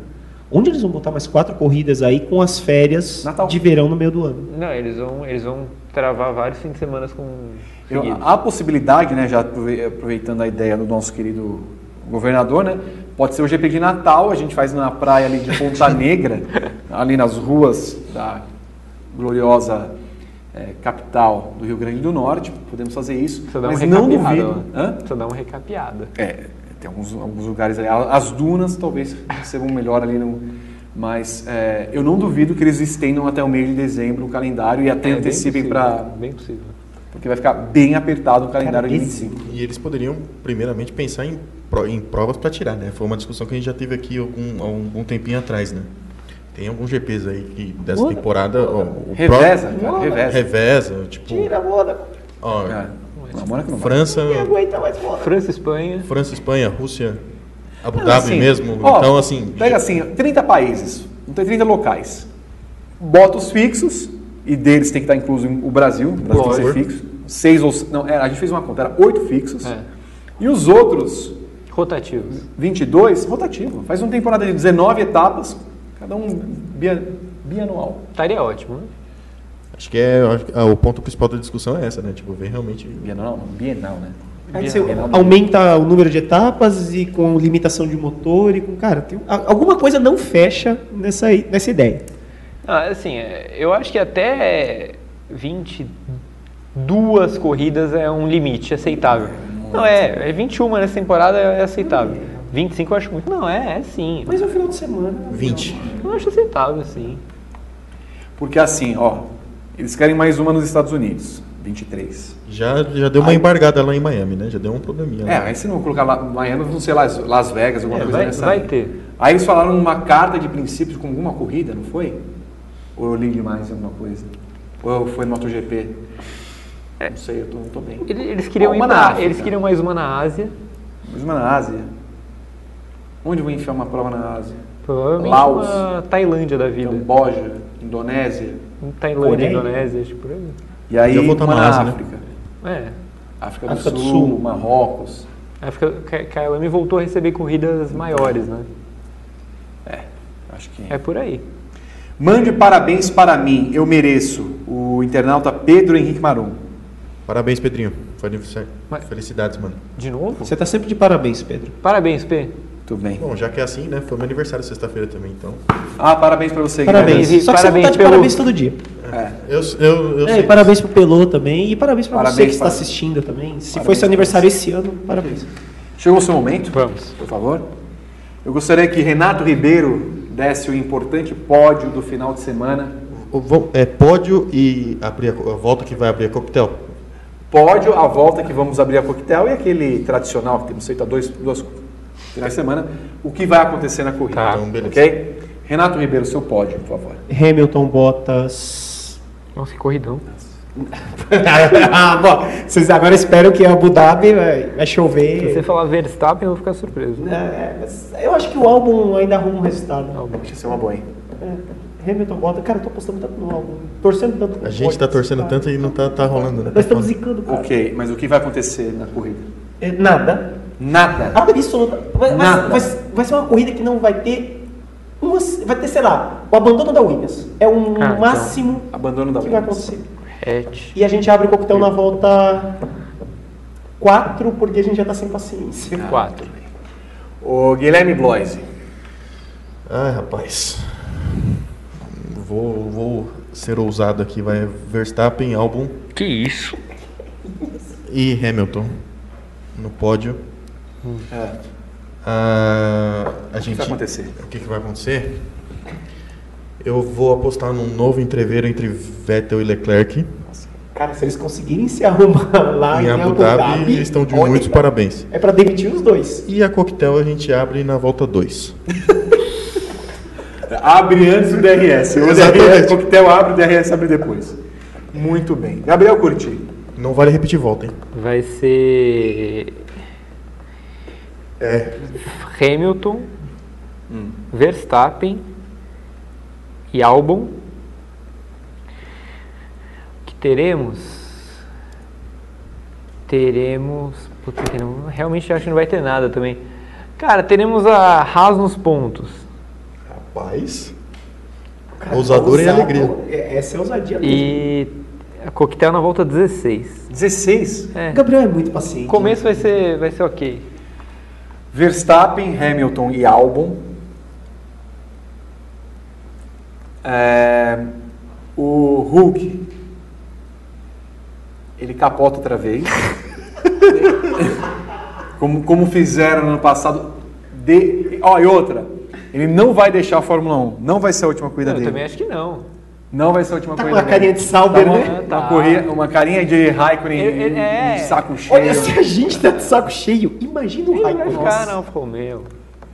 E É, qual, é qual vai ser a o fã do coquetel? Sauber. Não, e, a, a ah, e outra, assim. E vai acontecer do Raikkonen anunciar logo depois da corrida que ia, se aposenta. High, Al. Imagina, quebra o motor, o Raikkonen sai lá, deixa a luva no meio e fala, ó, Se aposenta. E qual, qual que é a volta da E Cook? a Coque, na volta, já que eu não posso repetir entre 2 e 4, Três. volta 3. Perfeito. Também. Ô, Guilherme Bloise, estamos encerrando o programa. Gostaria que você fizesse o seu comentário final. Bom, vamos aguardar esse, essa corrida espetacular, entusiasmante, empolgante, né? Uma felicidade absurda. E acho que, cara, não tem muito o que falar de destaque final, não. Acho que realmente esperar o que vai acontecer e espero estar aqui na próxima semana para a gente com- comentar essa maravilhosa corrida Não, espetacular. a gente não espera, não quer ter. manda beijo pra patroa. Não vai me dar beijo pra ninguém? Posso, posso mandar um beijo para Luana, já que o Renato tá pedindo, já é ordem do chefe, é ordem do chefe, né? Então, chefe é chefe, né, pai? Muito obrigado por sua ótima participação. Muito obrigado. O Flex Sorocaba manda mais 7,90. Gosto. Onde está Fabiano com superchats de 100 paus? Gosto disso porque as pessoas estão assim. O superchat é para cobrar outra pessoa. É. Fica um leilão de superchats. Aliás, A gente aliás, faliu o Fabiano, né? aliás, Acho que a gente Tá faliu o Fabiano. a partir da semana que vem, é que como essa semana foi muito atribulada no Grande Prêmio, com quedas terríveis, nós precisamos ver se nós estamos no ar, inclusive, espero que estejamos no ar. Um abraço para o pessoal do Terra. Um abraço para Leila Lopes. E para Leila Lopes e para o Padre Quevedo. O... Na semana que vem, nós começaremos a nova atração, que será um, um, um teaser para 2020. É o leilão de superchats. Sangue de Cristo teu povo. Leilão de superchats. Eu espero que a Natália De Vivo conduza esse leilão, né? Claro. Ela, ela estará num púlpito e Inclusive, vamos- toda essa mudança aqui Toda é essa para foi para isso que adequação nós vamos colocar aqui no atração. cantinho no cenário, né? Jorge Bevilacqua estará aqui também para apresentar Foque isso. em mim. Foque em mim. É, faremos um leilão de superchats.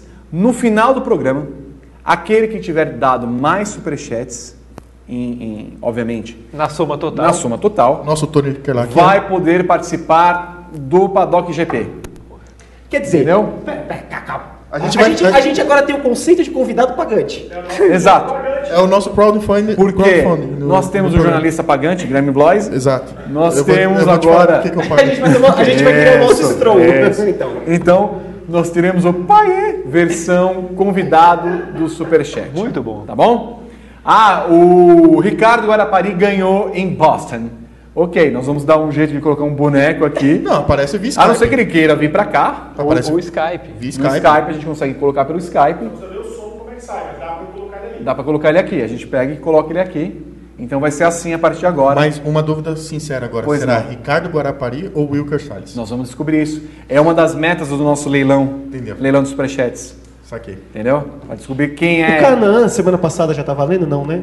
Não, não tá valendo. Então, Canaã, começa- manda de novo. Eu acho que tem que ser O Canaã a, a financiou cada isso, atração zera. Não, a cada a- zero. Zero. Zero não, é, ranking. não é cumulativo. Não é popstar aqui. Não, óbvio que não. Zero ranking. Zero Quem ranking. seria o nosso Tony Kerlakiano? O Tony Carlaquian? É o Vitor. É o Vitor. Ai, meu senhor amado. Então, leilão de superchats, a nova atração do nosso Paddock GP na semana que vem. Se preparem, já conservem o dinheiro para a semana que vem. O pior que esse imbecil falou ao vivo. É, Ele falou ao vivo, isso é que é o pior. porque começa dezembro, então nós teremos três edições em dezembro. Ó, vai ser. É, três edições E, teste. e o cara que ganhar da última em dezembro, a gente faz um paddock bar e coloca ele ao vivo de algum jeito. Ba- É. Ah, não, não, Não misturamos não, eventos. não, Não, misturamos Deus, não, eventos. Não, senhor. Não misturamos É, eventos. Renato Ribeiro, aproveita e faz o seu comentário final. O meu comentário final Depois dessa balbúrdia toda. é, depois dessa. Cara, não dá pra vender uma vaga na escuderia lá também? Não? Se você quiser comprar, temos agora leilão de vagas na escuderia. Você pode comprar a vaga na escuderia há pouco tempo. Temos alguns dias. Você pode correr as 500 milhas da Grande Viana por um precinho módico. Renato Ribeiro vai passar para você. Falando depois. nisso, inclusive, é, a equipe está se preparando aí para dia 21 de dezembro, 500 milhas da Granja, escuderia GP. Esse ano a gente vai com uma estrutura mais enxuta, né? Porque precisamos também. É, mas estamos preparando aí, todo mundo é, já andando, andando Pro 500. Gustavo, para variar, ganhou o Pro 500 esse final de semana, foi campeão de Light lá, que é o mesmo kart das 500 milhas da Granja. Tá? Parabéns para Gustavo Ariel, que ganhou mais um campeonato esse ano. Incrível, né? Quer dizer, puta merda. É, e meu destaque final é esse: é lembrar que dia 21 de dezembro a equipe tá em, estará nas 500 milhas da Granja com cobertura do Grande Prêmio. Aliás, naquela escala ali, eu quero entender quem vai nas 500 milhas. Já está escalado. Já está escalado? Já. Então, por favor, me informe, porque. Eu não recebi, inclusive. É, nós. A gente O senhor está lá, obviamente. É, e um beijo pro Martim, que é quem importa na vida a partir de nove meses atrás, tá? Beijo, muito obrigado a todo mundo que assistiu esta balbúrdia e preparem-se para o leilão de superchats. cara. Bom, e 2020, breve novidades com, com relação à kart. né? Muitas, muitas. Essa semana já, já sai alguma coisa aí, já sai o calendário do ano que vem, porque nós somos mais organizados que muita categoria aí, porque o nosso calendário sai em dezembro. O senhor está. Rodrigo Berton. Ele sempre atrapalha o programa, é normal, relaxa. É, um beijo pro Berton. É, essa semana sai o calendário da Copa, da Copa GP e da GP Kart. né? A gente tem algumas mudanças esse ano aí pra galera que quer começar a andar de kart, pra galera tipo Gabriel Curti, que precisa voltar a andar de Felipe kart. Noronha. Felipe Noronha tá um nível mais ba- abaixo. É, mas vamos ter muita novidade também para a galera que começar a aprender a andar de kart. Então não é só a galera que está disputando vaga de 500 milhas, aí vamos ter bastante coisa. Aguardem. Vamos ter muita ajuda de profissional, vai ter muito briefing com cara bom, com pilotinho legal, muita gente bacaninha dando briefing ali. E é isso. Um beijo a todos e até, sei lá. Muito obrigado pela sua participação. Eduardo Noy, vou parar de assistir esse canal, só ler comentários e superchats. Que chato. Acabamos de ler o seu de graça. Gabriel Curti, muito obrigado. Eu que agradeço. Boa noite, Vitor, Renato, Guilherme, Berton, Pedro Luiz, é, Carlos. É, cara, não tem muito o que comentar. Eu queria registrar só a primeira corrida do, da Super GT com o DTM que rolou nesse final de semana, da junção das categorias, é, que é uma coisa para a gente acompanhar atentamente como que vai se desenrolar. A Super GT ganhou a primeira prova, né? O Nick Cassidy foi- venceu a prova. Vamos ver o que vai acontecer, mas eu espero que salve as duas categorias. Muito obrigado, viu, Gabriel? Que agradeço. Até semana que vem. O seu destaque final, Vitor? O Flex Sorocaba mandou mais 7,90.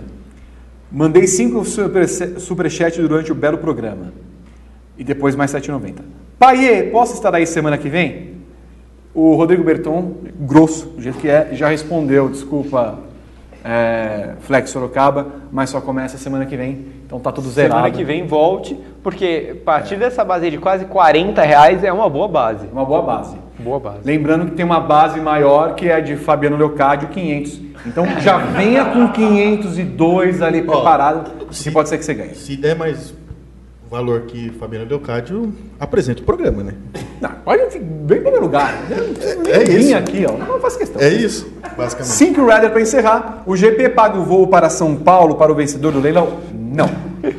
Venha por ser que conta... alguma empresa aérea queira patrocinar. Exatamente. A Comercial, Lufthansa. arroba Exato. grandepremio.com.br. Lufthansa Aliás, também. você quer patrocinar o kart, você quer patrocinar o Vitor, o Gá. Vendo fácil. Exatamente. E podemos usar a sua marca na testa, inclusive. Muito bem. Comercial arroba grandepremio.com.br. Muito, bo- Muito obrigado a você que acompanhou essa atração vendável. Semana que vem estaremos de volta para falar do GP de Abu Dhabi, animados que somos, começando o leilão de superchats com todo o nosso elenco, tá bom? Obrigado a você realmente que mandou as mensagens. Terça-feira que vem estaremos de volta. Acompanhe em podcast no final, é, na quinta-feira e no final de semana duas edições do briefing. Valeu, gente. Tchau.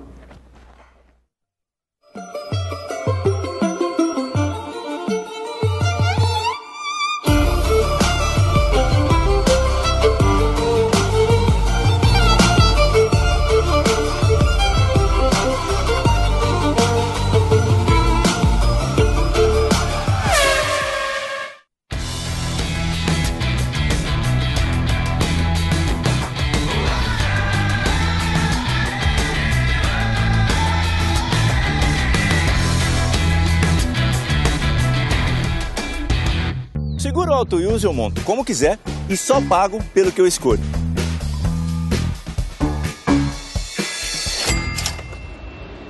Se eu tirar o picles, eu pago menos, né? Não.